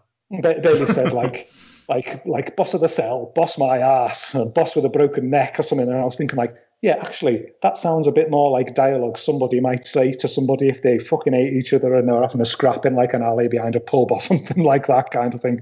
It was just direct, straight to the point. It was aggressive kind of thing. And then there was a point as well where like. Bailey got a very near fall on Sasha, and Sasha kicked out, and Bailey sort of pulled her face, and I thought like, oh, here we go kind of thing. And I was just waiting for like whatever there were, you know, some talking to the hands shit. And Bailey just turned and she just started smashing her in the face kind of thing. And I was just like, yes, that is what we want here. We don't want like, I literally cannot believe that you've just kicked out of my big move kind of thing. Like gasp, I'm going to open my mouth for 5 minutes. No, I'm going to smack you in the face kind of thing more and more because I'm going to try and beat you there. And like you said it when we were talking about the Reigns match, was this idea of like, this match to me definitely had more instances where I thought like, one of them could say I quit here kind of thing, because they just did more stuff to each other where I thought, actually, we've put you in a really tight submission, or we've put you in a horrible situation where I'm just like battering you with a kendo stick or something like that, where you might just, I can't take any more sort of thing. And like when I like looked at the match times at the end and I saw that this one went 3 minutes less than the Reigns-Uso match, I was thinking, they've packed in like twice as much stuff here. There's been like so much more aggression, so much more hatred, so much more like more moves, more storytelling by actually wrestling than storytelling by, you know, talking to the hands or talking about being kings of tables or whatever kind of thing and stuff. And I genuinely loved it. And I think like real like testament for me was, I just tuned out of the crowd shit, like the fake noise, and I tuned out of Graves and Cole, and I was just watching these two go at it, and like, you know, I loved it. I really, really, really enjoyed this match, and for to watch that immediately after the one before it, it was such a turn because I'd gone on such a downer. It just put me on a real upper about it, and I think I've talked about this previously. I just think that the change in the Bayley character and what they've done this year. Like, I thought they'd absolutely blown it with Bayley. I thought they had like money in their hands with her coming out of NXT into WWE as a face kind of thing, and I thought they totally fucked it up. But the way she's approached being a heel and the way her character's changed and seeing her work in the ring, like, she's literally the one highlight every time I see her this year. She's the best in the WWE for me, and she's the only thing that gets me interested about watching it. Like, I'm now thinking, God, I can't wait for the next big Bayley match because again, the way this was worked, she just gets it from like a character point of view and a wrestling point of view, and just putting on that, like, but the way they put that match on today, like last night, the aggression and what came out of it, I loved it. Yeah, I think the thing with her is, like, I would say, I still think they blew it.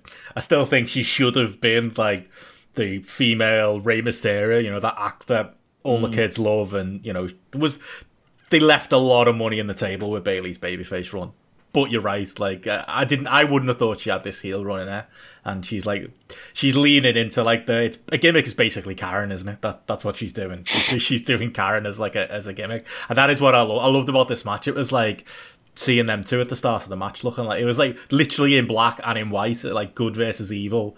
Both of them looking like they were wearing the WrestleMania gear, looking like $1 million bucks, like, in there with each other. And this, you know when they're in there together as well, because the best mates in real life, they know the pressure that comes with, the rep they've got from, the matches they had years ago, and the two people who've been vocal when they've been misused, or you can see, like, especially on Sasha Banks, you can see it written on her face when she thinks creative is bad. But when she's in there with Bayley, and it's a featured last match like this that I totally agree should have been the main event and should have gone on last, you can tell they're both up for it. I actually gave it the same rating as I gave the Roman match, so that might, sorry Gareth, that might again get me banned from Grapple, but I liked it. I gave it 3.75. I'm a little bit below the average on this point. Maybe I think I thought somewhere like that. I thought the weapon use was creative. Sometimes it was a little bit contrived, like the obsession with using that one chair. It was like, hang on, there's like 20 chairs in the ring, can't you like use these weapons? And there were points in the match as well where, like, I wouldn't rate it down for this, but Sasha Banks has got a fucking death wish. Like that spot where she went like the back of her head first into a chair, into the corner. It had that, to be honest, if anything, that added something to the match, because it kind of gave it that added element of like danger and hate that you got out of it as well. But yeah, I wouldn't argue strongly with anyone who rated it highly, and I've seen people talk this up as like the WWE match of the year, and it's not like there's a huge amount of competition for that either, is there? And yeah, it says everything with like the damage that's been done to these two in the booking over the years, that when given the right spotlight and given the right story, they can go out there and they can still blow people away. So yeah, if you were only watching two matches on the show, obviously we've had split opinions on that first Hell in a Cell match, but this would be the one. I think people should probably go out and watch, especially based on those grapple ratings. Average of 4.2, Gareth. Like that doesn't happen often for WWE matches these days. No. When you look at main roster as well, like literally there's been one other match this year. Like AJ Styles and Daniel Bryan had a match on SmackDown in June, which was like a 4.28 average. So it's like just slightly ahead of it, but yeah, that's the next best main roster behind it. And then I think when you're like literally going down to one in September at Clash of the Champions, Jeff Hardy, Styles and Sami Zayn, like the three-way there, that been like 4.08. So there's not a lot of competition at the top there, but there's a bit of daylight between them front two and third place. I mean, what I would say is there's probably what I found watching this is the disconnect I feel in terms of character engagement that I possibly feel across the board. And I do agree, like in terms of this match kind of clearly being the one to stand out. I don't know what follows this match, and I never will find out what follows this match, because I don't. 30 minutes of Randy Orton being a professional wrestler is the answer. And does that match went half an hour? Because that was just like, well, that's absolutely not happening. In there with Drew Galloway being a professional wrestler. It was the most professional match you will ever see, and therefore the most two-star match you will ever see. Yeah, you missed nothing, JP. It's just that my disengagement with how they present the product, and particularly how the commentators present the product for a lot of time, with the exception of Samoa Joe, who is just like, even through the forced verbiage I don't even know that's one of their fucking terms now at this point. Even through that, he manages to come across as kind of as authentic as a WWE commentator can do these days, because it's just the whole thing is so Vincified at this stage, isn't it? So it's just that overall presentation. And I'm sick of seeing those lights as well. I feel like like I said before, I feel like Homer Simpson when he was watching that Japanese show and that episode of The Simpsons, they're all rolling around on the floor because it's just too many lights and images going on. It's awful. If there's anyone with epilepsy in that building, they are fucked. Indeed. Any other thoughts on I don't know where to go from there. Any other thoughts on WWE? Did you watch any more of it, Benno? Or did you just watch them two matches as well? I added on. Like, you know, I mean, yeah, it was a show. Like, that Jeff Hardy-Elias match was basically, it might as well have been on Monday Night Raw for all the good it did. It was just, it was a match. Bobby Lashley defeated Slapjack, who looked like every early 2000s indie wrestler in his baggy indie shorts and his hockey mask. That was like 3 minutes of my life that I'm never getting back.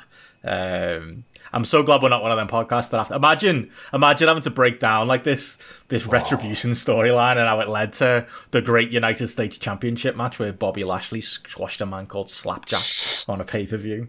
Yeah. I'd be in tears. Yeah. Which one's Slapjack? Who is he? Which one's Slapjack? I'm actually not sure which one Slapjack is. It's not Dominic Dijakovic. It's the short one. Right. I'd have to. What's going on with that group? This is just again how disconnected. I thought there was loads of people on there. That's who it is. Okay. Wow. Yeah. Like, I'm not being funny. Like there would have been a spot if he left him and Mikey Nichols to do some good business in Japan and tour and the rest of it. I forgot that was him. Jesus. Yeah, I know. Poor Mustafa Ali paid off a house in this time. So yeah, poor Mustafa Ali after is trying to like save it after like they've basically like they dropped them quicker than they dropped Nexus. Like they've just gone, yeah, you know, oh yeah, this hacker group. Oh yeah, now they wear hockey masks. Oh yeah, by the way, now they lose in like 4-on-1 situations with Bray Wyatt. But yeah, still take them seriously. Yeah, that's like it's one of the. It looks all from a distance. Considering I'm not watching Raw and SmackDown every week, it looks fucking awful. It is, because it initially started when there was the riots after the murder of George Floyd. And as you would do, you'd think, well, here's an angle that we could go with to form a stable. And then after that, they kind of... It almost felt like when Trump lost interest in talking about that stuff, that they sort of... And he started going about Hunter Biden's laptop... That's when they introduced this kind of like vaguely hackerish bullshit as well. And now they're all wearing gimp masks by the looks of it as well. Fuck knows. So like, those reasons why I just can't cannot engage with it. I'm just looking at the rate. I'm looking at the results. So like The Miz beat Otis in 7 minutes for the Money in the Bank contract. I skipped to the end of that. So he So they had that whole Money in the Bank event and they had that whole Otis storyline. Yep. And he gets a belt and he just loses it in 7 minutes, like months later. So he doesn't even get a shot at the title. To put Miz over. Like I was watching it going like, who was that on the outside? It took me like 5 minutes ago. Yeah, that's John Morrison. I forgot he was back in WWE. It's like Bruce Pritchard's just got like, oh yeah, things were good in 2010. Let's go back to that. Did you see the courthouse segment they did in the promo package beforehand? Rough. I watched that rather than the actual match. I just skipped through to the Tucker turning heel to see how it was, and I was like, they were going to push Otis. At some point, they wanted to push him as like, this is the guy. Got a fucking main event. He's the modern day Dusty Rhodes. Ugh. Fucking hell. To be fair, I would say that the main headline of like the rest of the show and the pre-show was the fact that Jeff Jarrett was on there. They did have fucking Elias making drinking jokes about him. Something about like, oh, how all people named Jeff are addicts. I was like, fuck me. Like, hey.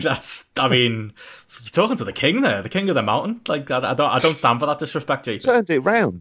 Those AAA days were bleak, admittedly. Because he didn't look like in a good way and he was chucking the fucking tortillas into the crowd as well, which is just an accident waiting to happen, frankly.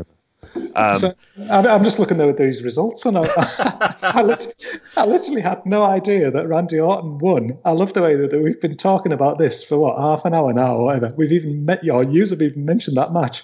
Like, the world title changed, and like, I didn't know about it. And I've been on Twitter all fucking day, and like, I run a fucking wrestling app, and like, and you mentioned it and didn't even mention the fact that the world title had changed. Like, yep. Oh yeah, imagine this, 1989, talking about like WrestleMania 5 or something like that, and just like someone just at the end doing a bit. Oh yeah, Hogan beat Savage, by the way. Did you not know? Like, yeah. But it's not even that though, is it? Because the thing is, if you look at like, this is Randy Orton. He's been around for like 20 years. This is the equivalent of like in 1989 it not being Hogan Savage and fucking Bockwinkle or fucking Luthez or somebody wins the world title at WrestleMania 5. Like some like star from 1971 is still around, 1960 something. Like that's what we're dealing with. That's the fact that they've gone back. Poor Drew. Like I mean, he had the thankless task. Like, you know, they made him champ at a time where like he was never going to move any business, and it was always going to be a poison kind of chalice. But yeah, they kind of has ended with minimal fanfare to a loss to Randy Orton. That's where we are now. Yeah, I'm hyped anyway for the Miz cashing in on Randy Orton. Oh, for God. Oh, God's sakes. Why don't we cover WWE more, lads? I can't believe it. I'm not watching it. I'm just throwing it. I'm not fucking watching it. And that, and there's lots of like, kind of like, do a round table on their business. Creative shit. How do we solve it? Get rid of the McMahons. Mm. Yeah. How long's that round table? 4 minutes. That is. Like, in some ways, it's just like, you mention it there with Randy Orton, and you know, just kind of steal a thought from Flagship when I was listening to that, and Joe Lanza. I thought that the Hell in the Cell shortened careers. Randy Orton's hasn't been shortened at all, and that's sad, I feel. But then again, that'll involve him fucking pulling his finger out of his arse, and rather than playing fucking, I don't know, I'm told USWA top liner. I'm told he's been good this year, but I mean, Randy Orton's version is not a version I want to see, to be honest. If a tree falls in that forest, I'm not hearing it. And on top of it, I could give less of a shit. I think he probably has pulled his finger out of his ass, JP, like in a dressing room in front of some divas or something like that. Probably no Randy Orton. Well, how you know, in order to get himself ready for shitting in their bags, no doubt. Look, he's a reformed family man now, lads. You follow him on Instagram, post nice things about him and his lovely wife and his adopted kids. He's a grown up now. He's turned his with Orton, he's still got that streak in him. Where, like, he starts to fight on Twitter with James Storm this week. Like, somebody asked him a question, and he just replied, "Who's James Storm?" James Storm replied and was like, "Well, you do follow me." Like, yeah, I'm the one who's beer drinking, creek swimming, Johnny Cash listening. Yes, the outro. Speaking of which, we did hear that music this weekend, didn't we? What a great little segue. I think that's the reason someone was asking Orton about James Storm, because I think people were looking forward to that dream match. But instead, he turned up on Impact, and I'll be honest, lads, I didn't think this show was very good. Like, I was all up for having an Impact loving. Like, I enjoy these shows. I enjoy these pay-per-views. Like, I'm quite happy to sit there on a Saturday night and watch a big Impact show on pay-per-view. Get to see The Rock on an Impact Wrestling show, you know? Whoever thought you'd see that day in the world's tightest t-shirt, which was fucking hilarious because he cut the promo on his lawn. It looked like he literally cut it at the same time as he did his Joe Biden endorsements. Like, two important things for The Rock there. Send the video to Impact Wrestling, endorse Joe Biden in the presidential race. That was... Was there a cameo logo in the bottom corner? He should have charged them, he's got to do a favour for Kenny. They're the great little feud in WWE. I'm always nostalgic for that one, but that was the highlight of the show for me. I thought it was shit. Like, I didn't go over 3 stars for anything on this show. And I'm not saying that as an Impact. I wanted to enjoy this. I think it was the layout, more than anything. I think they sucked the fun out of it. Like, I was You know, I was watching footy all day, then I watched UFC, then I watched the Borat film, and then I was like, great, Impact's on, the clocks are going back, I'll stay up, I'll watch it. And then they just killed me with like 12 multi-man matches and a cinematic match. I think it was like 2 hours before we got an actual singles match in the ring on this show. I thought the layout was awful, the production was awful, and just nothing stood out for me on this show. I don't know. You guys are the Impact Wrestling lovers at this point, so tell me where I'm wrong if either of you went over three for anything. But yeah, I just thought this was a really average show at a time when genuinely, you know, the eyes of the wrestling world were a little bit on Impact this weekend. Like, you know, Garrett Kidney does the Lord's work, like running their social media and, you know, pushing the fact that Impact Plus was free over the weekend. You saw a lot of conversation, you know, the likes of UJP and our mate Eddie Sideburns, Alan Farrell did a podcast with Eddie and Galazzo Dan this weekend. There was lots of TNA love going on over this weekend, so it felt like a good time to knock it out of the park. And I just think they whiffed on this one. I don't know. You agree or disagree, JP? It's what TNA does. And I'm using the term TNA, and that's very deliberate. I'm not referring to Impact Wrestling because I kind of think it's what they do. What I would say is I watched the main event separate to the rest of the show, right? Weirdly, and I kind of enjoyed that main event a little bit more, possibly because I like Rich Swann as a wrestler, and it felt like a kind of fresh face, and they worked really hard in the match, and there was lots of reasonably, like, you know, it was very overblown. But that, of all things, actually, I did go over 3 stars. You're right. I tell a lie. I gave that 3.25. So there is that for your main event. Like, I mean, but it wasn't necessarily blow away. But what I would say is that Rich Swann is capable of having better main event matches than a lot of other people on their roster if they need it. And it's a fresh face and it's something different. However, like, when it came to large swathes of, like, just the entire undercard, fuck me, there was some awful stuff. That EC3 Moose abomination in front of some sort of electro synth pop tune that was going on and involved, like, EC3 just insanely cackling every once in a while. I was like, what the fuck is this? What am I watching exactly? And it was like, oh my God, the TNA version of cinematic wrestling. Like, arguably, like, at this point, it's certainly on parity with WWE. Like, if not worse. Like, it really is. It was rough. Just, like, I thought that was bad. Like, the tag match, I just wanted a tag match to be nice. You could have had 2 tag matches, guess, you know, which might have been a bit more interesting, but no, they just made that, like, kind of too convoluted. The women's match was a disappointment because, and we were speaking about it before the show, I mean, like, the Kylie Ray, Deonna Purrazzo, I'd seen the build for that. Yeah, and it was the weekend. Build. And like you say, the build stuff they did was very, very simple, if sort of a tad melodramatic, if that's very much one of the words of this week. I kind of was looking forward to it, and I don't know what's happened, but in terms of the replacement, it just turned it into Su Yung and Deonna Purrazzo do kind of vaguely no rulesy bullshit stuff, really. So yeah, like, and the production snafus. I watched the pre-game as well, and that was a shit show. Your man hosting it didn't have a fucking clue. So let Madison Rayne do it. She kind of hosts the TV. She's comfortable doing it. Yeah. But they tried to impersonate what lots of other companies, what the other bigger companies are doing, and much like TNA, failing. Yeah.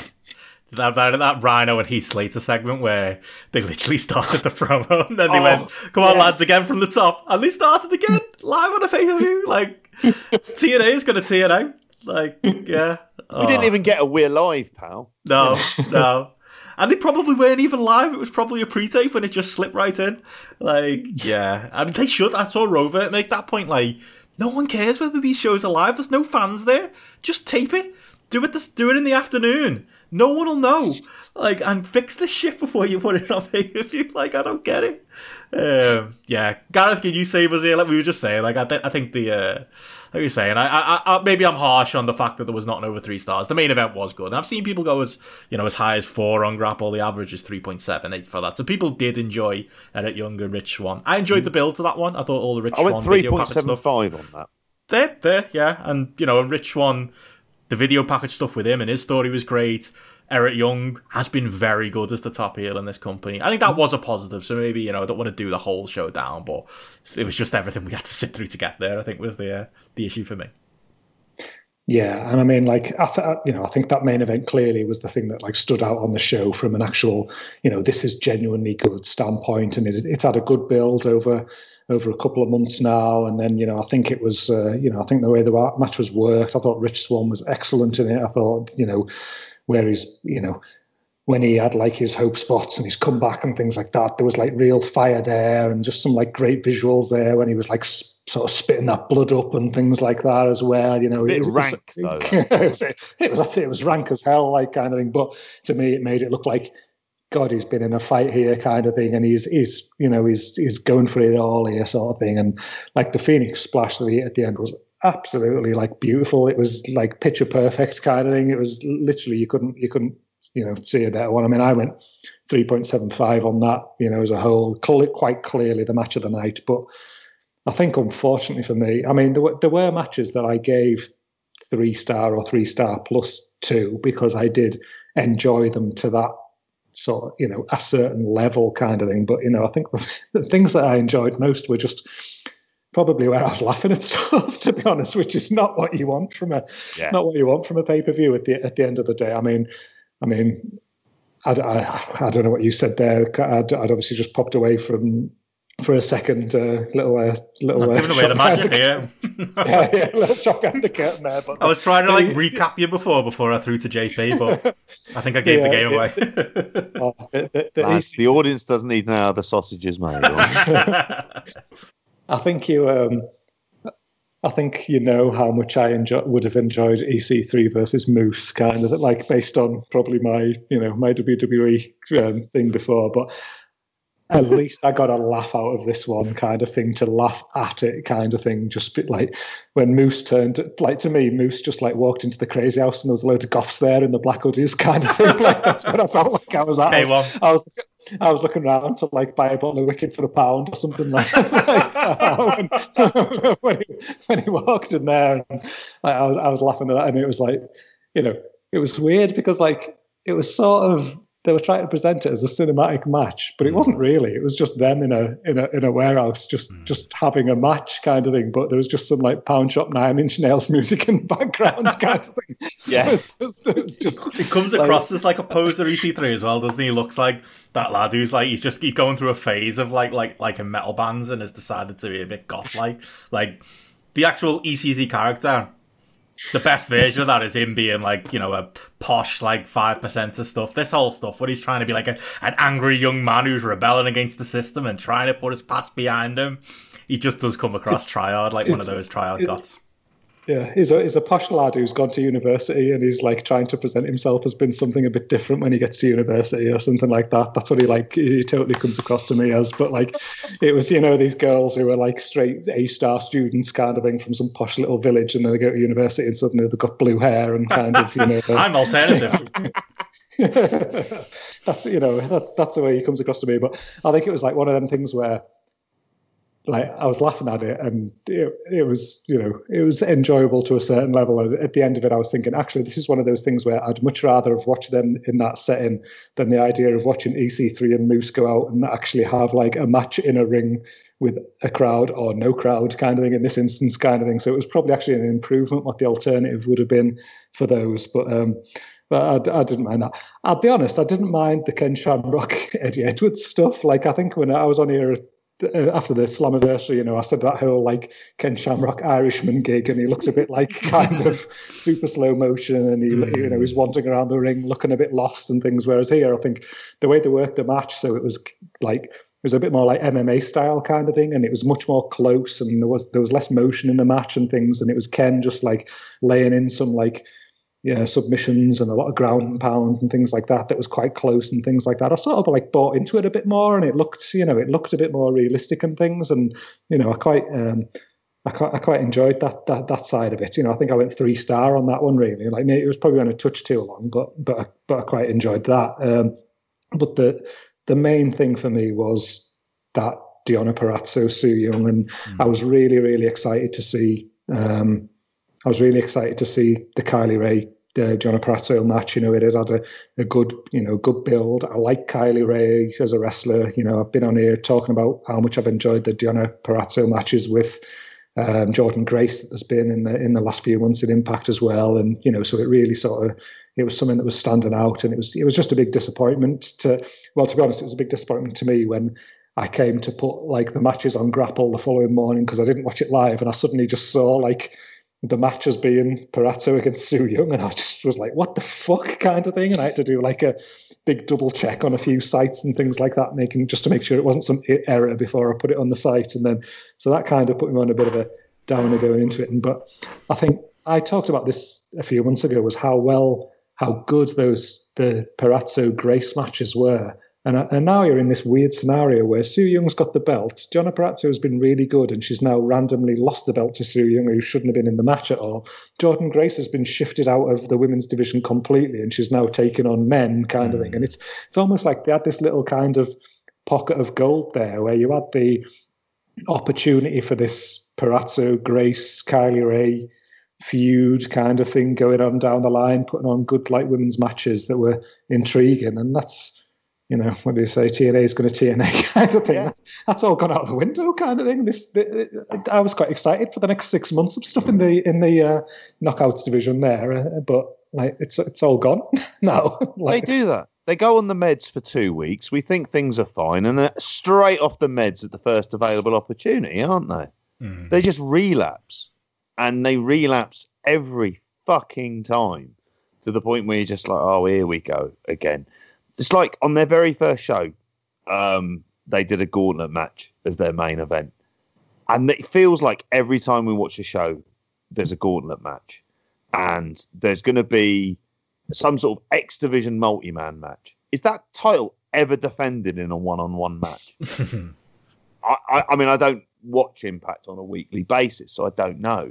But it's all of these things where you think you do have these somewhat talented wrestlers. I mean, Ace Austin is someone you should clearly be getting behind us in the future, and he's just lost in a multi-man tag. And it's like you say, Benno, the kind of eyes of the rest, there was this little space for them to be able to kind of operate, because it's not about having the large fan attendance stuff as much anymore.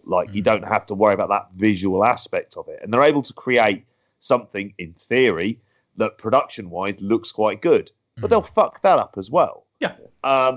It's just always these things that by the end of it you come out going, you could have done well here, but you've kind of fucked it up. And a lot of the times it's pretty much self-imposed. Yeah. Always feels like it. They've got to hand the book over to a couple of fucking 15-year-old lads. Well, I mean, it's interesting because you say there about the X Division and it being defended one-on-one, and I think it was Slammiversary where Chris Bay won it from Willie Mack. Maybe that was a one-on-one. I was really excited about Chris Bay coming out of that. He's someone I hadn't seen a ton of.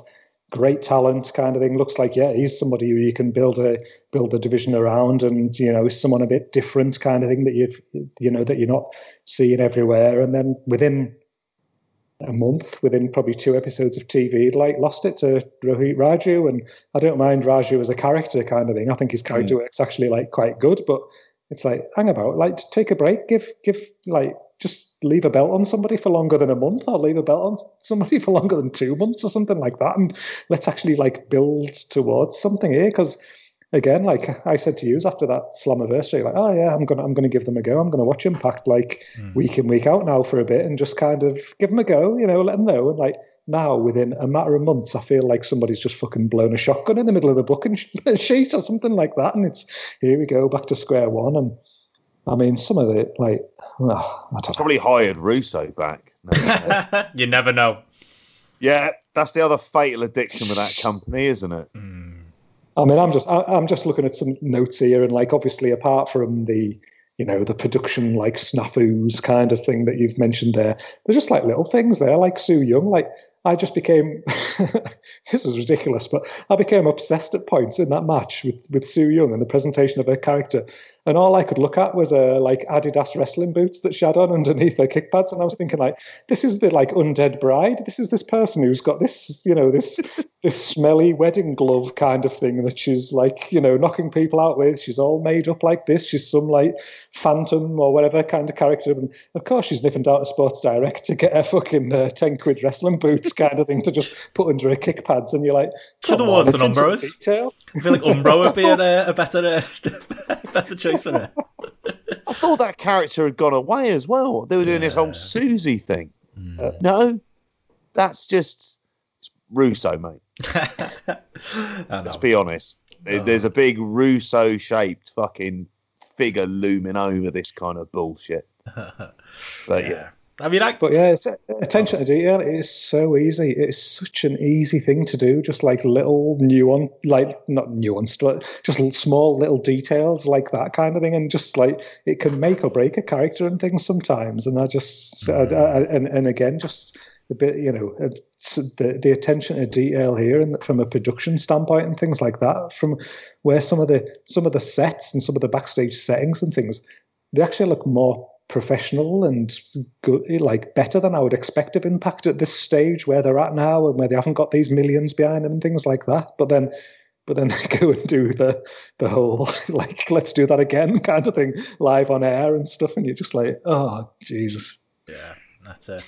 And you've got like the commentators like asking for like feedback from the producers and stuff, and arguing with people on headsets.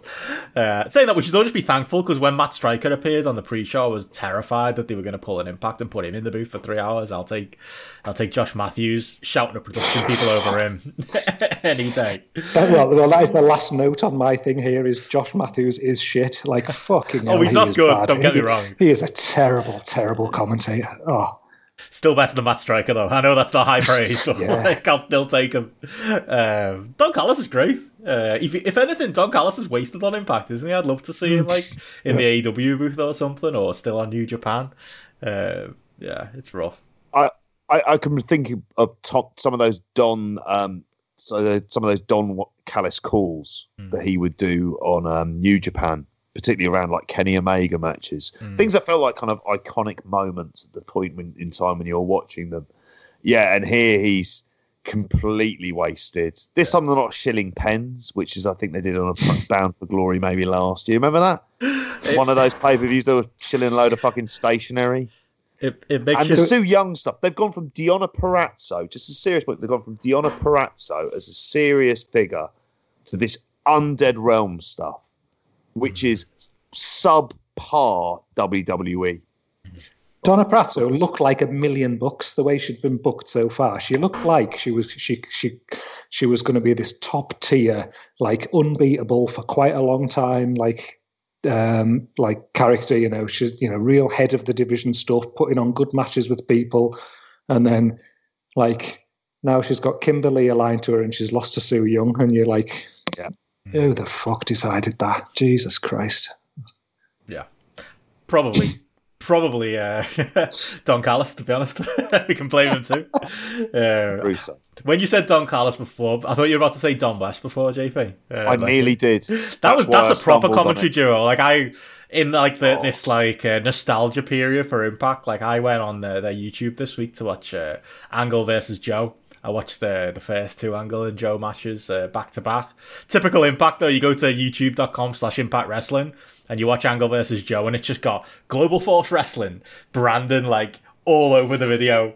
Like it stops to do a little spinny thing about the Global Force Network. Probably need to sort that out, lads. I think that's sure that there's many reasons why that's probably a bad idea at this point, but it reminded me how good Don West and Mike Tenay were. They were just like that. I know like I feel like the substance wasn't always there, but the enthusiasm, like, and just how mentally go when something was good, and they did when things were good, they elevated that product. Like that, watch that first that angle, Joe, the initial angle when Kerr came out and made his debut in Impact. You know, he comes up from the stage with the American flag, crowd are going nuts. Him and Joe that get there, like the headbutt spot. I'd forgotten that the other thing you get in that angle is Jeff Jarrett appears and steals the title belt from Joe, because of course he was. Moment in history, and Jeff Jarrett's got to be there, hasn't he? But I love that angle so much. One of the best angles, honestly, one of probably the best thing Impact ever did. Like, I think that angle. I know the match was very good too. I still look at it going, I wish Joe went over. But I get it. Angle was debuting, and he puts Joe over in the second match. But there's Russo shenanigans with a chair, and it's like, oh, here we go again. TNA are gonna TNA. But I had a fun little trip down memory lane watching that stuff, and yeah, it was fun to see our Jeff pop up as well. Yeah, because like this weekend, obviously they did that Impact Plus was free, wasn't it, for the weekend for Bound for Glory, and I kind of made a little list that I intended to go back and watch, like on there, and the Angle Joe stuff was on there, and like just time got the better of me, and the only thing I ended up watching this weekend was the Styles Joe Daniels match from Unbreakable in 2005. I loved it. It was really I think I'd had that's the longest break I've ever had from wrestling. It was about like 2.5 years or something like that, and that was the match that just drew me back in, like to watching and just watching it again. Like, just the crowd was just as hot as fuck. It was just like the crowd going mad. It was just 100 miles an hour. It was there wasn't somebody like lying outside the ring on the floor for fucking 7 minutes, kind of thing. There was they were in and out like dead rapid and things. There was just some hard hitting. It was like what in my I haven't watched that. I bet I haven't watched that match for 10 years, like easily, kind of thing. And like in my mind, it was dead flippy and things like that. And there's lots of dives and things, but it was hard hitting as fuck. There was some like big strikes and big, huge knees and kicks and suplexes and things going in it. And I really, really enjoyed it. And like, if I don't know, it kind of like, I was a bit gutted really that I kind of got to the end of the weekend. I didn't get a chance to catch up on more. But if, like you're saying there, if that's on their YouTube channel and stuff, Benno, I think I'll be paying a little trip down memory lane for the Angle Joe stuff. I think this week definitely worthwhile. There is so much stuff they've given away on that YouTube channel. I saw that not long ago because I did the the Best of the X Division with Davey Portman and Braden Harrington. So, and that was. So having watched that very recently, I think I went 5 stars on it again. It's it was clearly the best match that company has ever had. There isn't anything that kind of comes close to it on that level. And the fact that he was given the main event for that show. Yeah, that I was never on that match. I was so heavy into my Ring of Honor. I refuse to give an Impact match 5 stars, but I've watched it back recently, and if stealing anything, your talent, they were. They were, mate. They were taking our jobs and taking food off our table. There's actually a tie in there because I'm doing Davey and Braden's show coming up, and we're doing. I pitched 2 ideas to them, doing Samoa Joe's ROH title run and doing the Summer of Punk from when CM Punk left ROH at the end. We're doing. We're gonna do Joe's title reign first, but we will do the Summer of Punk at some point. But that's the other big conversation I've seen this week. That 2005 Samoa Joe had, he had that 3-way. He had the Kenta Kobashi match. He had the Necro Butcher match. He just finished the best of 3 CM Punk series as well. Honestly, best wrestler in the world at that point. I would absolutely stand by that. The show I'm doing with Braden and Davey will be covering that. We're doing his title run, so it kind of ends the tail end of 2004. But yeah, there's a nice little plug there. So yeah, good segue. It isn't the story that he never got bookings in Japan because he worked 0-1. Yeah, he had the 0-1 stink on him, is what Alan Farrell says in his clips on him. Yeah, the classic 0-1 stink that's ruined many a career, isn't it? Yeah, it's a real shame. I think the thing is, he got laughed at a little bit as well because he kind of went over to Japan, and I think they thought he was a tribute act. He was doing a lot of the famous Japanese wrestlers' spots. But I think he could have got past that. He was in the New Japan dojo as well. That's a run I wish happened because you look at Samoa Joe, and I say that I thought he was the best wrestler in the world in 2005 into 2006. Then what did he do for 10 years after that? Really, he just dotted around Impact, didn't he? Just doing whatever shit they made him do. Draw a dick on your face, yeah, sound. Wear a skirt, okay, yeah, sound. Like, he was just like being a Wu-Tang Clan tribute act, yeah, sound. He just did whatever they told him to and took his paycheck, didn't he? Like, I really hate those, like, those 10 years of where Joe kind of... I know it'll be sacrilege to the UJP, but wasted his time and Impact. Yeah. I had a bad vibe at the way they burnt through the Angle feud so quickly. Mm. Like, because that first one was always the highest buy rate they ever did. It was like 65,000 buys, which isn't much, but for them was pretty incredible. And like you say, the build, and that was the stuff that I was watching on Impact. Plus over the weekend when I was getting a chance to, it was more that stuff. So I'd seen a load of X Division stuff not that long before. But yeah, the way they burnt through it so quickly, and then they just appeared to have no ideas. They just sort of rematched them. I think it was like kind of month after month after month, and then it kind of lost its fire. Then really when Joe beats him cleanly, is it Lockdown? I want to say it is. And then he beats him cleanly, where Angle turns up dressed as an MMA fighter. Yeah, and not in the cool way that Jeff Jarrett did. He was never as good as MMA. No, Jeff. Exactly. It was more like Dowsing in the sense that he was bald. And he had kind of quite colourful shorts. Maybe I'm misremembering that. Anyway. There we go. So yeah, check out some classic Impact, everyone. Hey, Gareth, can we get it on Grapple at some point? I've had some requests for that this week. One day. Yeah. It's coming. I was if I'd had a bit more time on my hands this weekend, whatever I watched, I was going to put on Grapple. Fair. So there you go. So Grapple users have been hindered by my. My lack of hours this weekend, but yeah, I'll probably put Unbreakable on this week just purely so I can get my rating in for that one. I'm currently teetering between the 4.75 and 5 in my head, but we'll see what I go with. It definitely stands. Are you putting onto the Impact banner, or are you going to create a new promotion that's TNA? Well, you see, this is the logistical nightmares I get myself into when I set these things up. Like, it's only that I've seen that WXW where they're running that tournament, and it's like one match a day that's like going under different dates, and it's like, I don't know, it's fucked with my I think it's going to fuck with my database system anyway, kind of thing. So yeah, don't expect that to be smooth. Any WXW watching Grapple users out there, that'll be in Hamilton then. Yeah, pretty much that's it. Yeah, I was going to say, if you think Britt Rez is dead, poof, that lineup for that Grand Prix, yeah, the whole and the daily release of matches idea just seems yeah. Got to try something. But anyway, should we move on? We've got to talk some AEW before we go. Unfortunately, AEW have been short shrift on this show for the last little while, because, to be honest, probably the best show I watched this week was AEW. Like, their TV show this last week was just... You've heard lots of praise, and I'm going to echo it. That first hour was absolutely incredible. Like, I logged on... The morning, like, I was recording with Will that night, and I managed to tune in just about for the main event at the end of the Dynamite by the time we were done. We didn't go 4.5 hours, but we went long enough. And I managed to only see the main event. And before I went to sleep, I literally sat there and watched the first hour.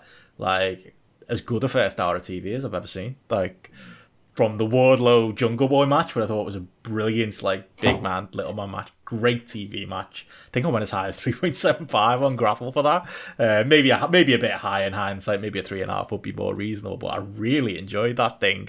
You had that on the show.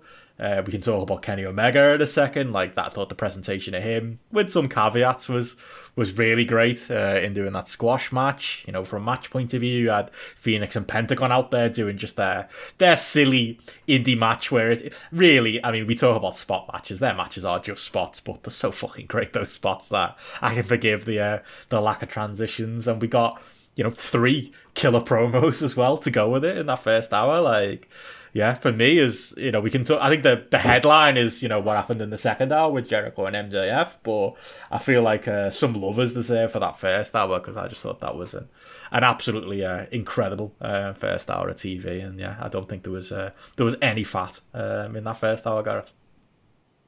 Yeah, no, I absolutely agree. I think that the first hour just knocked out of the park, and like one of the things I just loved there as well was you know, seeing that tournament start and that first match been Wardlow against Jungle Boy, and it'd been a great match, but again, it just been that kind of like demonstration again of the fresh new talents kind of getting a good stage, you know, like starting they're starting the show with a match between two people who, if again, you're somebody who's relatively new to AEW, you know, you've maybe never seen these guys before kind of thing. And it's, you know, it's something that, you know, is kind of going to catch your eye, like as you're flicking through the channels, and then seeing them being able to sort of deliver on in the way that they did. I thought that was excellent. I think especially I just loved the presentation of Wardlow, and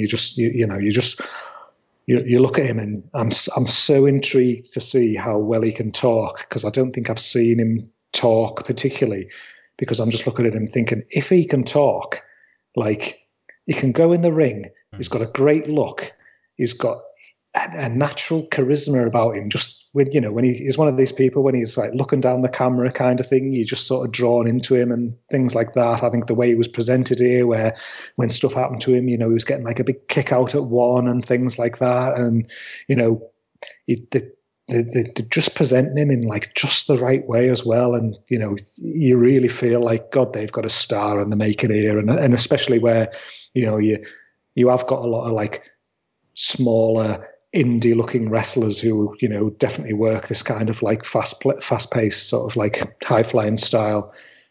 Just to see Wardlow as somebody who, you know, to your casual wrestling fan, if they see like some big guy who's charismatic, who can go in the ring, who like looks credibly like tough and things like that as well. Like, further down the line, I just can't wait to see what they do with this guy, because I absolutely loved that opener. I think it was booked to perfection, and, you know, like, loved it.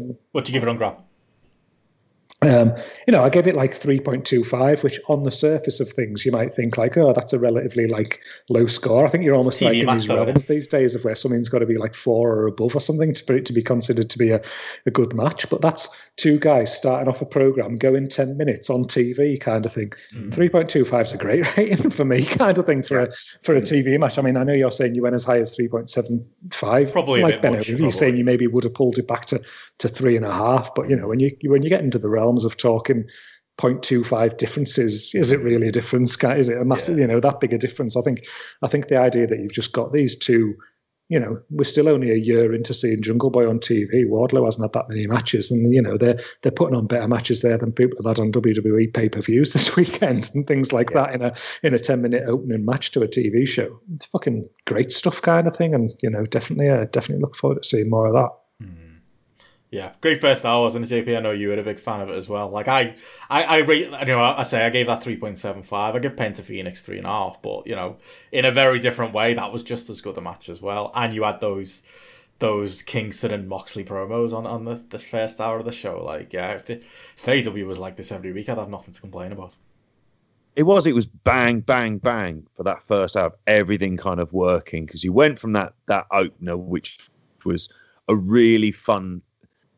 In some ways, that like the job of it is to get you into the show, and that's what it did. It got me into the show, because there's been some weeks recently watching AEW where if it's not quite clicking in that first sort of 10-15 minutes, I realise this might be a bit of a struggle for me to get through it. But here it was like, okay, and it went straight on from that over to the kind of Eddie Kingston promo, which the idea of Eddie Kingston headlining a pay-per-view against Dean Ambrose is fucking wild in and of itself. But there you go. It's 2020. I love it. And I like the idea of doing it, because it seems like their pay-per-views have kind of... There's a baseline limit for people who are fans of the show. And therefore, I think... And they've done this with Moxley, where they've put him in... They've avoided him having in the big pay-per-view matches so far against what might be the established traditional kind of draw. So... Brody Lee got a lot out of that main event, I think, at Double or Nothing. I think MJF got a lot out of the Moxley match as well. And it's going to be the same thing here with Eddie Kingston, where he's being really established as a kind of player, whilst also leading to the fact that he's going to be probably getting a dark Penta is what we're going to get out of this, aren't we? We're going to get the kind of Lucha Underground version of Penta without the supernatural bullshit. I hope so. And... I hope so. Give me the promos somebody again. Somebody has spoken to them about it. And Phoenix can be your authentic lucha star.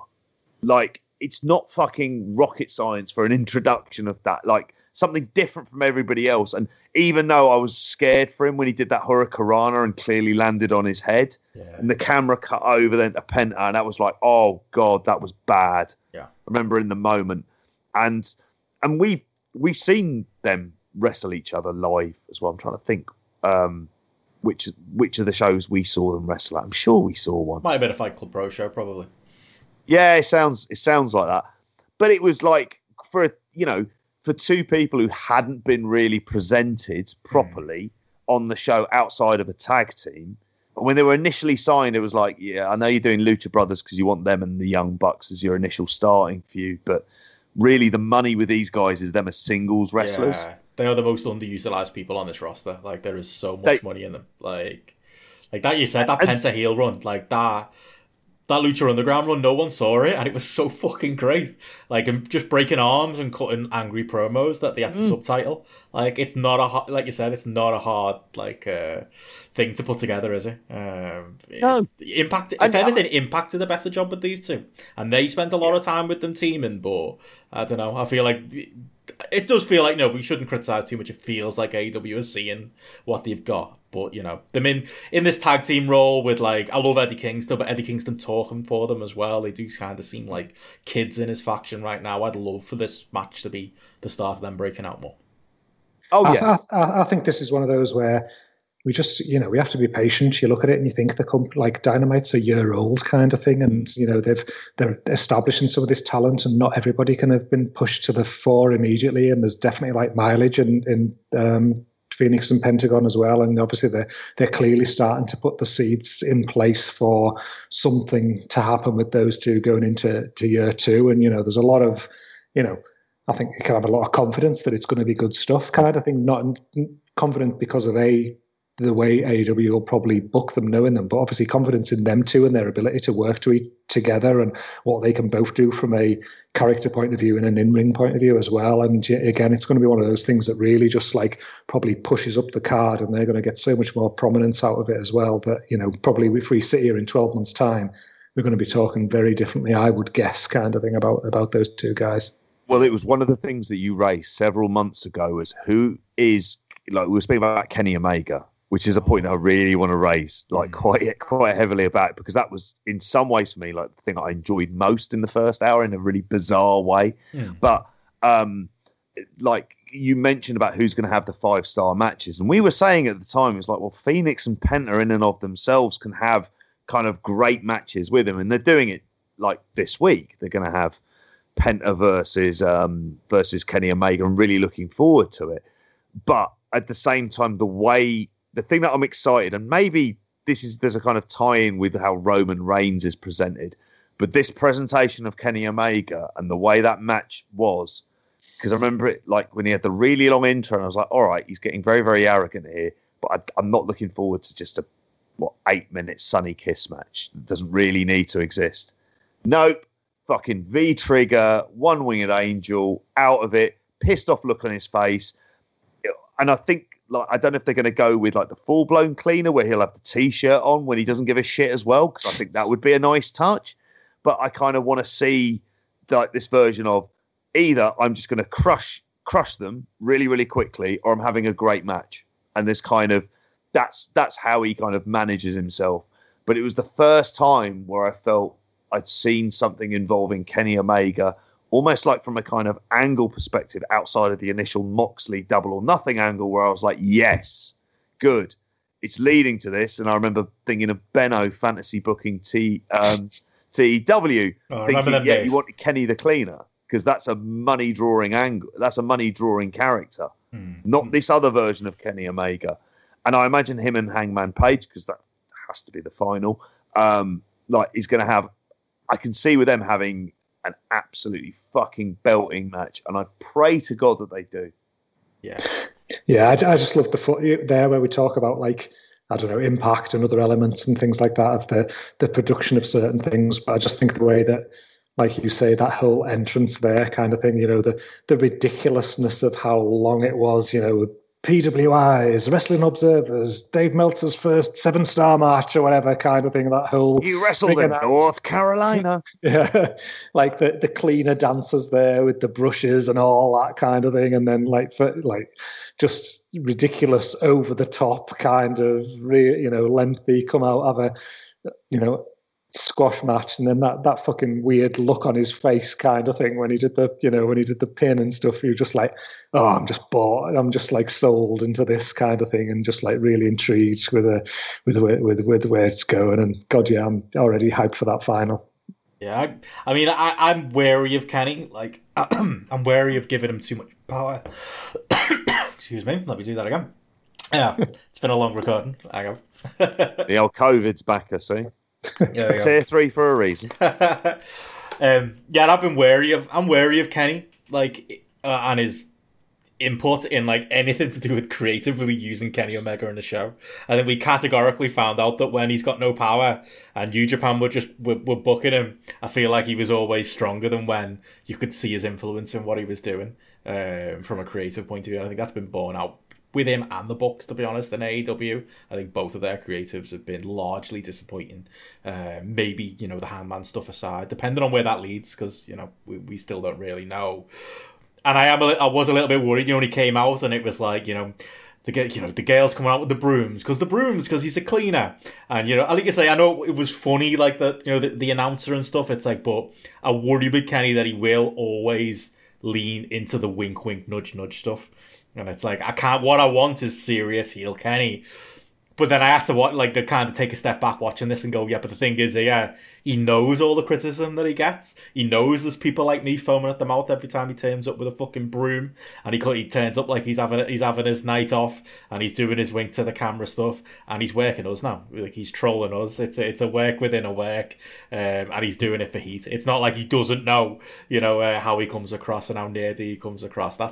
That is, I think, the aim here. So, you know, I should probably eat some crow a little bit on that. And yeah, I love the match. Like, I hope that was the. Like, my only negative here is like I would have loved your face, Gareth, if this had been Joey Janela in the spot as well. I think that would have been cathartic for you, for Joey Janela to get knocked out in 10 seconds and pinned by Kenny Omega. And instead, poor Sonny Kiss had to do. And he was great in the role. Like, Sonny Kiss came across really sympathetic, and like, I loved like the post match, like just looking at Kenny like, I don't trust you kind of thing. But yeah, Joey Janela would have made it even better. But it was a great bit of business, and you know, I'd still be wary of, you know, Kenny leaning too much into the BTE comedy side of things, but, you know, based on this evidence or this match, I think maybe earned a little bit of trust going forward. And yeah, I think that what they're going to do with this tournament, obviously, you know, Phoenix is legitimately injured off that Rana spot we mentioned earlier. Now it's Pentagon going forward for this week's show.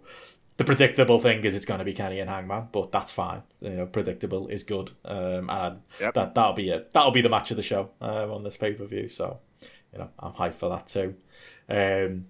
Somehow though, we managed to talk Dynamite this long and not talk the I actually don't. I felt like one of these like moments, this MJF Jericho thing, where like everyone's got to have a take, and I don't know how I got that big a take on it. Like I want bear in mind, I didn't watch this segment live. I watched it the morning after I'd seen all the discourse, and you know, I was on this podcast. I didn't enjoy, you know, when they did like the angle where they were outside the venue, MJF and Jericho, and like the camera coincidentally followed them both, and then they coincidentally both said the same thing, like that kind of stuff where you've got to do like loops in your head and do somersaults to work out like in kayfabe how exactly did this work. I don't love. And you do have to kind of do like somersaults a little bit to kind of go, well, did they plan to do a song and dance number? Like, and then therefore, did they plan to have an argument? Or was the argument legitimate over the stake and then they did the planned dance number? I don't know. Like, I have a little bit of an issue with that, but not as much as maybe I did with some of their previous segments. And to be honest, I thought it was fine. I thought it was well done. I thought it was funny. I laughed at certain points. Jericho singing is terrible, but we already knew that. And I think, if anything, that added to the segment because, you know, that's the kind of character he is at this point. The fact that MJF showed him up in the singing side of things works. And I felt like it had a point. I feel like I've heard that thrown around, that it was like a pointless segment. But I think, if anything, the point of this segment was to get over the fact that, you know, they're friends now. And then next week, presumably, when they do this this inner circle making a decision on whether MJF joins or not town hall thing, one or the other's going to turn, and it was set up for that. Got them a bit of talk, Like I say, I didn't. I'm not in love with it. It's not like, you know, I'm not like Steph. I'm not a big Glee fan. I'm not a big fan of singing dance numbers in me wrestling. But I didn't strongly hate it either. I just thought it was fine. And yeah, I thought like some of the discourse on both ends went a bit too far to the extremes. I don't know. Where were you on this one, Gareth? Yeah, I really enjoyed it. It was just to me, it was again. I didn't watch it live, but when I watched it, I hadn't seen any of, I just avoid Twitter kind of thing as much as possible to avoid spoilers and stuff when I'm rewatching it, and so I knew nothing about it, and then I was just laughing my head off while I watched it. I just was, I don't know, I don't know, you think sometimes you might listen to me on here and hear me talk about from a match point of view, and I love seriousness and I love aggression and things like that in my wrestling, but equally I love fucking ridiculousness and things in wrestling. I love humor in wrestling. I love it when it's presented, when it's done really well and things like that. And I thought this was just presented absolutely perfectly. You know, it's not that big a deal kind of thing almost to me. It was just like a fun little, I felt like I was watching Family Guy or something like that was the way it felt to me. It was very Family Guy, little kind of musical interlude, and just the faces Jericho was pulling, and just you know, like you say, the ridiculous singing, and just how well choreographed and things in certain instances it was and stuff like that. It was just a good bit of ridiculous fun that to me randomly felt entirely in character for Chris Jericho and MJF kind of thing. And I think that's one of the point that it wasn't like you suddenly had Roman Reigns doing something like this or something like that. It was perfectly feasible that Chris Jericho and MJF could find themselves in this scenario, and I think that kind of made it work for me and made it, you know, it was funny. And when I then went on Twitter and things, I saw a lot of people just describing it as, oh, if this was WWE, you know, you'd be just slagging it off as shit and stuff like that. It's just because it's AEW, but it would be shit. That is the thing. They wouldn't have produced it as well. It wouldn't have been, the humor would have been so overly written. It would have been so over choreographed. It would have been refilmed 500 times to fit the imperfections or the perfections of some 90-year-old man or 8-year-old man or however old he is these days, that brain in a jar that sits in Titan Towers. But, you know, I just, overall, it cracked me up. And again, to see the level of argument and things that it caused on Twitter, and totally took away from that first hour and how good that first hour was. To me, it was a funny interlude that broke the show up kind of thing after a cracking first hour, and it was no more than that. And I don't think it was meant to be much more than that, really. You've pretty much encapsulated how I felt about that. That's why I kind of don't really necessarily have a hot take on it. I knew it was going to, I knew it happened. I'd seen people talking about it, and I thought, well, okay, well, I'll sort of judge it when I'll go coming and watching it. But I was so enthused by that first hour, I'd kind of forgotten almost about the dinner until they started mentioning it. I was like, oh yeah, that segment's coming up. And then when it came on, it was perfectly fine. And the whole point of the segment, and you know, in danger of reading too much into it, is the idea that they're kind of very, very similar. And the both of them doing a musical number is something like you mentioned, Gareth. It's that credibility of character that they would actually kind of do that. And it's very clearly that the success of the segment like this is Tony Khan's not writing out the lyrics for this song. They are. They're dealing with it. They're in charge of it. So even though it's kind of, you've got the sort of dancing girls with them as well, and those other kind of bits, it wasn't so... They weren't setting themselves this kind of logistical nightmare to have to do like it was the fucking 1930s, you know. It's not that. You know, it's... people on fucking Broadway. It was just like a segment that was done well. That kind of weirdly led to a character bit where Jericho's on board with having MJF in, and the others aren't so sure. You're wondering where it goes from there. You mentioned Wardlow at the beginning, how he plays into some of this stuff as well, because he's a kind of peripheral figure on this. And in some ways, it did weirdly further on the whole storyline, which is the kind of point of these wrestling angles. And so they did that, and then we move on, and they're not going to do it every week, and I hope they don't do it every week. In some ways I hope they never do it again. There may be one where Jericho goes into song when he's been kicked out of the inner circle and he starts, I don't know, going in some sort of ballad Meatloaf style into the singing into the fucking moon. Please not. Like, I could have a good laugh at that as well. But that's all it was kind of intended to be. And it's not like it overran by like 20 minute long fucking musical segment, was it? It really wasn't. It didn't overstay its welcome. And then it went. Yeah, that's it. So you're not getting the hot take out of us that you might be getting elsewhere on that one. Not mad on musicals, but we do that, though. This was good. MJF can sing. Aye. If it was him, I was wondering whether he was dubbed. I was wondering, but I think it was him. I think I've seen something about he used to do a lot of kind of singing as a kid. Oh. I don't know where this was. There was something about it. Might have been the reason why I ended up appearing on that fucking telly program that time. Was it something to do with that? Maybe, yeah. He's a talented youngster, you know. You know, there's I've seen like I don't live with him. I've seen the footage of like his bar mitzvah where there's like strippers there and stuff. Like he's he was living the MJF character when he was 30. You know, yeah, he had some girls at his bar mitzvah. Strippers at a bar mitzvah. Yeah, that's what it looked like. You know, he's a rich lad. You know, apparently that's the gimmick. I'm not as well up on the tenets of Judaism, but I always assumed that bar mitzvahs tended to be quite, reasonably serious affairs. When you're MJF, it's like, not like after my confirmation, mate. We went down a fucking Stringfellows, started making it rain. Speaking of TNA, did you have a shift in there? JP working around the bar at 13. I can picture it. I did an interview that night, in there as well. And me working as pot boy, collecting the glasses at my own confirmation stripper fest. I mean, I was going to say, we've been throwing roses pretty much at AEW, but one negative I would say this FTR Young Bucks build fucking sucks. Like, I don't understand what the fuck they're doing with the Young Bucks allegedly, being heels and this whole throwing money at Tony Khan thing when they're going into a feud with the heels and FTR. Like, when I said earlier about I just don't trust Omega and the Bucks to look after their own creative, this was a simple match, wasn't it?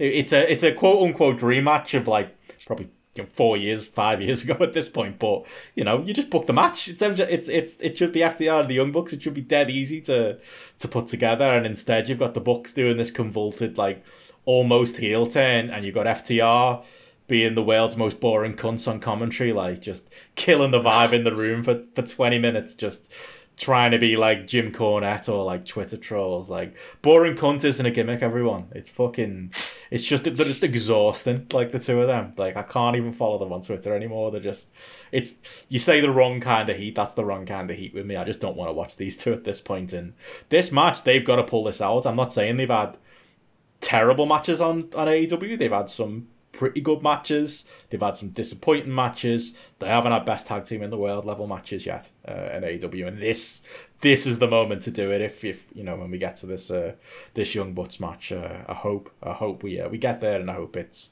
it delivers on maybe what the expectation was 4 years ago, because the build certainly hasn't for me.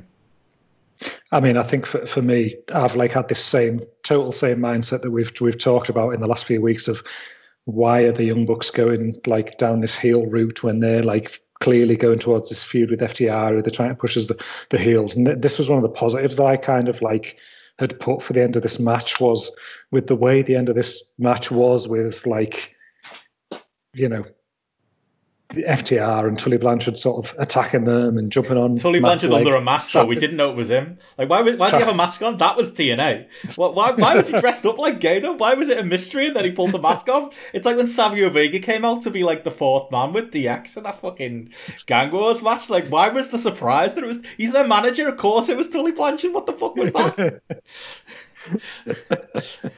But I mean, I thought that as a segment, it kind of established an element of I don't know, it was almost like a learning on their part of, we need to put a bit of sympathy the Bucks away, and we can't have them go full right. Heel kind of thing. And if we've got this match in a fortnight's time, okay, let's pump the brakes a little bit here, and let's try and present the Bucks as being a bit more, at least a bit more sympathetic or a bit more face-like kind of thing, rather than going into this full heel versus full heel thing. And I think the way that ended, it kind of unless, you know, they do a total U-turn this week, it sort of it put the books in more clearly in that sort of face side of things, if not total, you know, massive baby face sort of thing. You weren't going at this same trajectory where it was going to be for rolling into full gear as like massive heels versus massive heels, and I think that was needed, and I think hopefully we should see the benefit of that when they actually like face each other in a few weeks' time. It's hard to know where this position's long term. I mean, I've had a feeling the storyline might end up being Kenny and the Bucks as like we were the actual real elite, which is kind of how it was, and I kind of feel there's the biggest AEW storyline, which is the dissolution of the elite, with Cody off being sort of more with the Nightmare Family, and obviously the stuff that they've done with Hangman Page. It's mad to say that I'm not really looking forward to this match at the minute, but I'm kind of not. And I was never as really massively sold on the dream match aspect. It was just like a kind of a match you would like to see at that point in time. And weirdly, this version of the Bucks character is kind of similar to what was the highest money-drawing version of the Bucks character on the Indies, isn't it? Where they were the kind of smarmy, kind of tweener team, weren't they? That's true. But there's other stuff in this that just doesn't kind of jibe with it, like the money at Tony Khan stuff as well. Like, you still need explanations for stuff. I get the idea of the characters going this way naturally because, like, between Kenny and the Bucks, they've not had the tag titles, they've not had the heavyweight title. It makes sense for them all to go down this kind of route, as this is the things that made them successful in these other in other companies, was by behaving this way, and now they're going to do that. It's just that the way that they're getting there, particularly with the Bucks and the FTR feud, it feels like completely disjointed if that is a route they're going to go down. So it's almost like you've got these two competing storylines, which require them to be slightly different things in. And I'm just not feeling it. I mean, FTR on commentary, like, I was just like, oh, fuck it. Like, more Southern bullshit. I'll just call it that from now on. Which is incredibly offensive to those people. Sorry, to the South.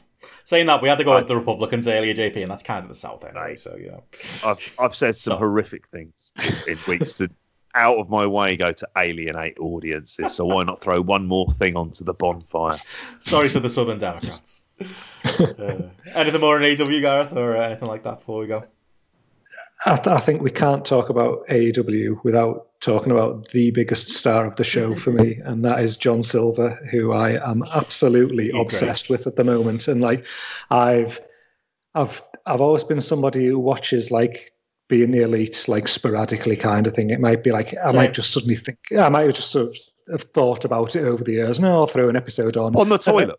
No, it's that kind of thing, and it could easily be 6 weeks before that. How long you on the toilet, JP?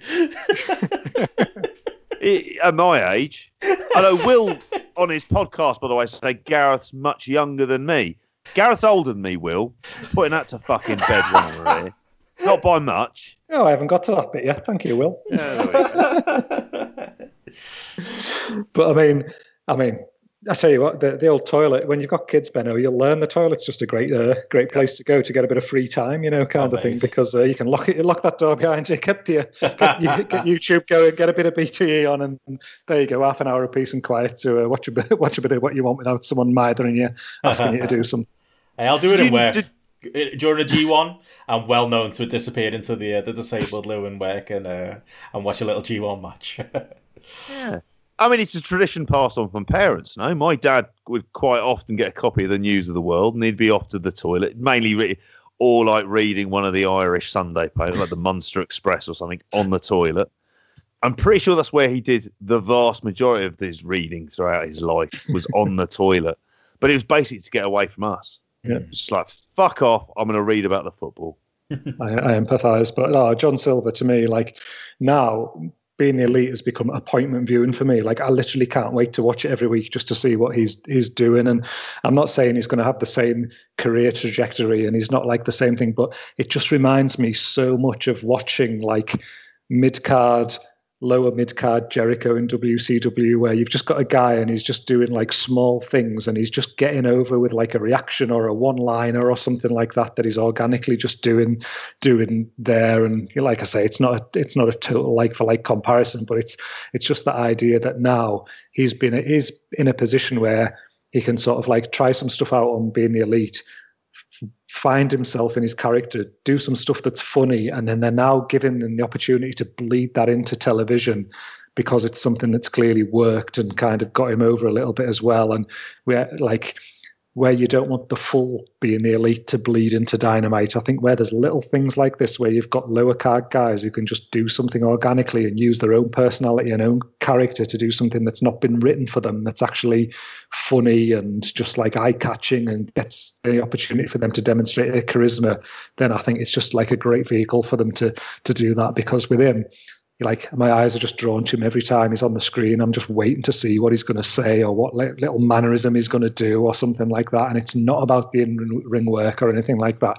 It's just about almost drawn back to that Jericho MJF stuff that I was saying previously. It's having that ridiculousness of a character that's totally in-fitting and it's got its place on the show. And for me, is one of the most entertaining guys in wrestling at the minute. And I just felt like, yeah, he needs that recognition. Definitely needs that shout out, because I can't leave that one on the table. Totally deserved. I'm the same way. I don't watch Being the Elite that often anymore, but I did literally last week go back and watch like the last 3 episodes, mainly because I knew they were planting seeds with the Kenny stuff on there, but mainly, yeah, because I did so much raving about John Silver and his character work on there, and yeah, he works as like, it's like the, you watch like a kid's cartoon and there's like, like watching like Turtles and all, like watching like the bad guy, kind of like the henchman, like he's like the little henchman, isn't he, that doesn't realize he's as small as he is, and is shouting at and talking down to the even smaller henchman. Yeah, he's brilliant at it, and it's a great use of the Dark Order too as well, isn't it, because that was a gimmick that looked like it had no legs 10 months ago, and they've turned it into something very different, something I didn't love at the start, but yeah, it's allowed people like him to shine. And yeah, his little interactions with Mr. Brodie Lee and the rest of the Dark Order are always a positive, so yeah, definitely share that. Anything more from you, JP, before we go? No, I think that's me done. Any plugs? There's other stuff I've watched, but you watched? I'm saving that for the round table. That was going to be the plug bit, you see. Oh, go on now. Throw that in there. What's going on the end of the week on Grapple this week, JP? Well, you're going to be making your round table debut. I don't know. We haven't agreed to terms yet, mate. You haven't decided what I'm getting paid for it yet. We'll see. Paid. Cheap, isn't it? He will pay. No, he didn't. So far we've got me, you, Alan Farrell, is going to be on, and Sarah Flannery, and hopefully one more sort of special guest. I don't want to jinx it by saying who it is at this point. And basically doing a wrap up of the G1. I've gone straight to the plug here. Didn't even need to introduce the segment. Hoping to do a wrap up of the G1, where New Japan is leading into the Dome. Potentially even talk about sort of some aspects of the other tournaments that went on. I know at that point, Benno, you won't be taking part. As you've said already at the start. Oh, you're probably shaming me for not doing my own work here. To go back and watch, the N1 Victory Final, which is actually quite good. Quite enjoyed it. We'll see. I'll try and Zeus Miyahara. Yeah, go and watch those two. I've still got to watch the Stardom one. But yeah, we've got that hopefully coming out on about Thursday. Awesome. Any plugs for you, Gareth? Grapple in general? Yeah, download the app. Follow us at Grapple app. All that stuff. Well, for classic my Grapple promo. There you go. Oh, for me, obviously, I'll be. I'm genuinely looking forward to making my debut on the roundtable. JP, you'll be the host. I'll be a pundit on that one. So you can put me to the test there. So yeah, I look forward to doing that, and obviously getting to do a show with Alan Farrell and Sarah Flannery is always going to be a highlight too. So really excited for that. Like we said earlier, I did Will Cooling's PW Torch podcast. You can check that out on their VIP feed. You do have to subscribe. But worth it. I'm a big Todd Martin fan, big Alan Farrell fan. Bruce Pitchell's show is very good. As I said on the show, I listen to Wade Keller in the shower. And Will's on there too, so you know you can check out Will's podcast on the shower. Yeah, and I just have a little picture of Will when I'm in the shower. But the less said about that, the better. Don't know where I'm going here. To sort myself out of that trouble. Yeah, it was genuinely one of my favourite podcasts I've ever done. We just had an open-ended chat about Britt Rez's dead, Will Ospreay, his 4.5-hour podcast with Andy Q, and just podcasting in general. So yeah, if you do get the chance or you're a subscriber, check that out. Like I said earlier, coming up, we've got I'm going to be doing Braden and Davey's show. We'll be talking about Samoa Joe's ROH title run. I'm doing fucking 2007 Manhattan Mayhem with Martin Bushby and Andrew Thompson. So it's ROH month on the Post Wrestling feed, so you can check that out as well. And the normal. The way you've always wanted it. 2 weeks, yeah. I'm turning it into the mid-2000s Ring of Honor website this month. So that's a lot forward to, and I'll get you two talking some 2005 Samoa Joe with me sometime soon as well. All of the mid-2000s Ring of Honor. But yeah, other than that, follow me on Twitter at BentonRichard. Is that it? You're not doing any more podcasts? No, so that's it. That was 7, wasn't it? Look, I've had a little run where I've quietened down a little bit. You know, when these guest invites come flying, it's JP had a little run, didn't you, JP? It's my turn to shine now. So people will just be sick of me by the end of this month. The way we want it to be. So yeah, like I say, follow us there, and again, we'll be back next week. We've got, I think G1 season's over. We've got plenty of interesting stuff coming up. AEW's pay-per-view coming up. New Japan is running the same day for Power Struggle, so hopefully we'll have a bit of a chat and a preview of all that next week. But yeah, that's it for us for another show, lads. We said we were going to go 2 hours. We've gone 2 hours 44, but oh, for fuck's sake. Not quite you on length, not quite Will Cooling length. It's getting shorter. There we go. So yeah, we'll be back next week with another show, hopefully under 3 hours. Cheers, everyone. Bye. Sorry about your damn luck. I'm a creek swimming, moonshine sipping, deer skinning, beer drinking, Johnny Cash listening.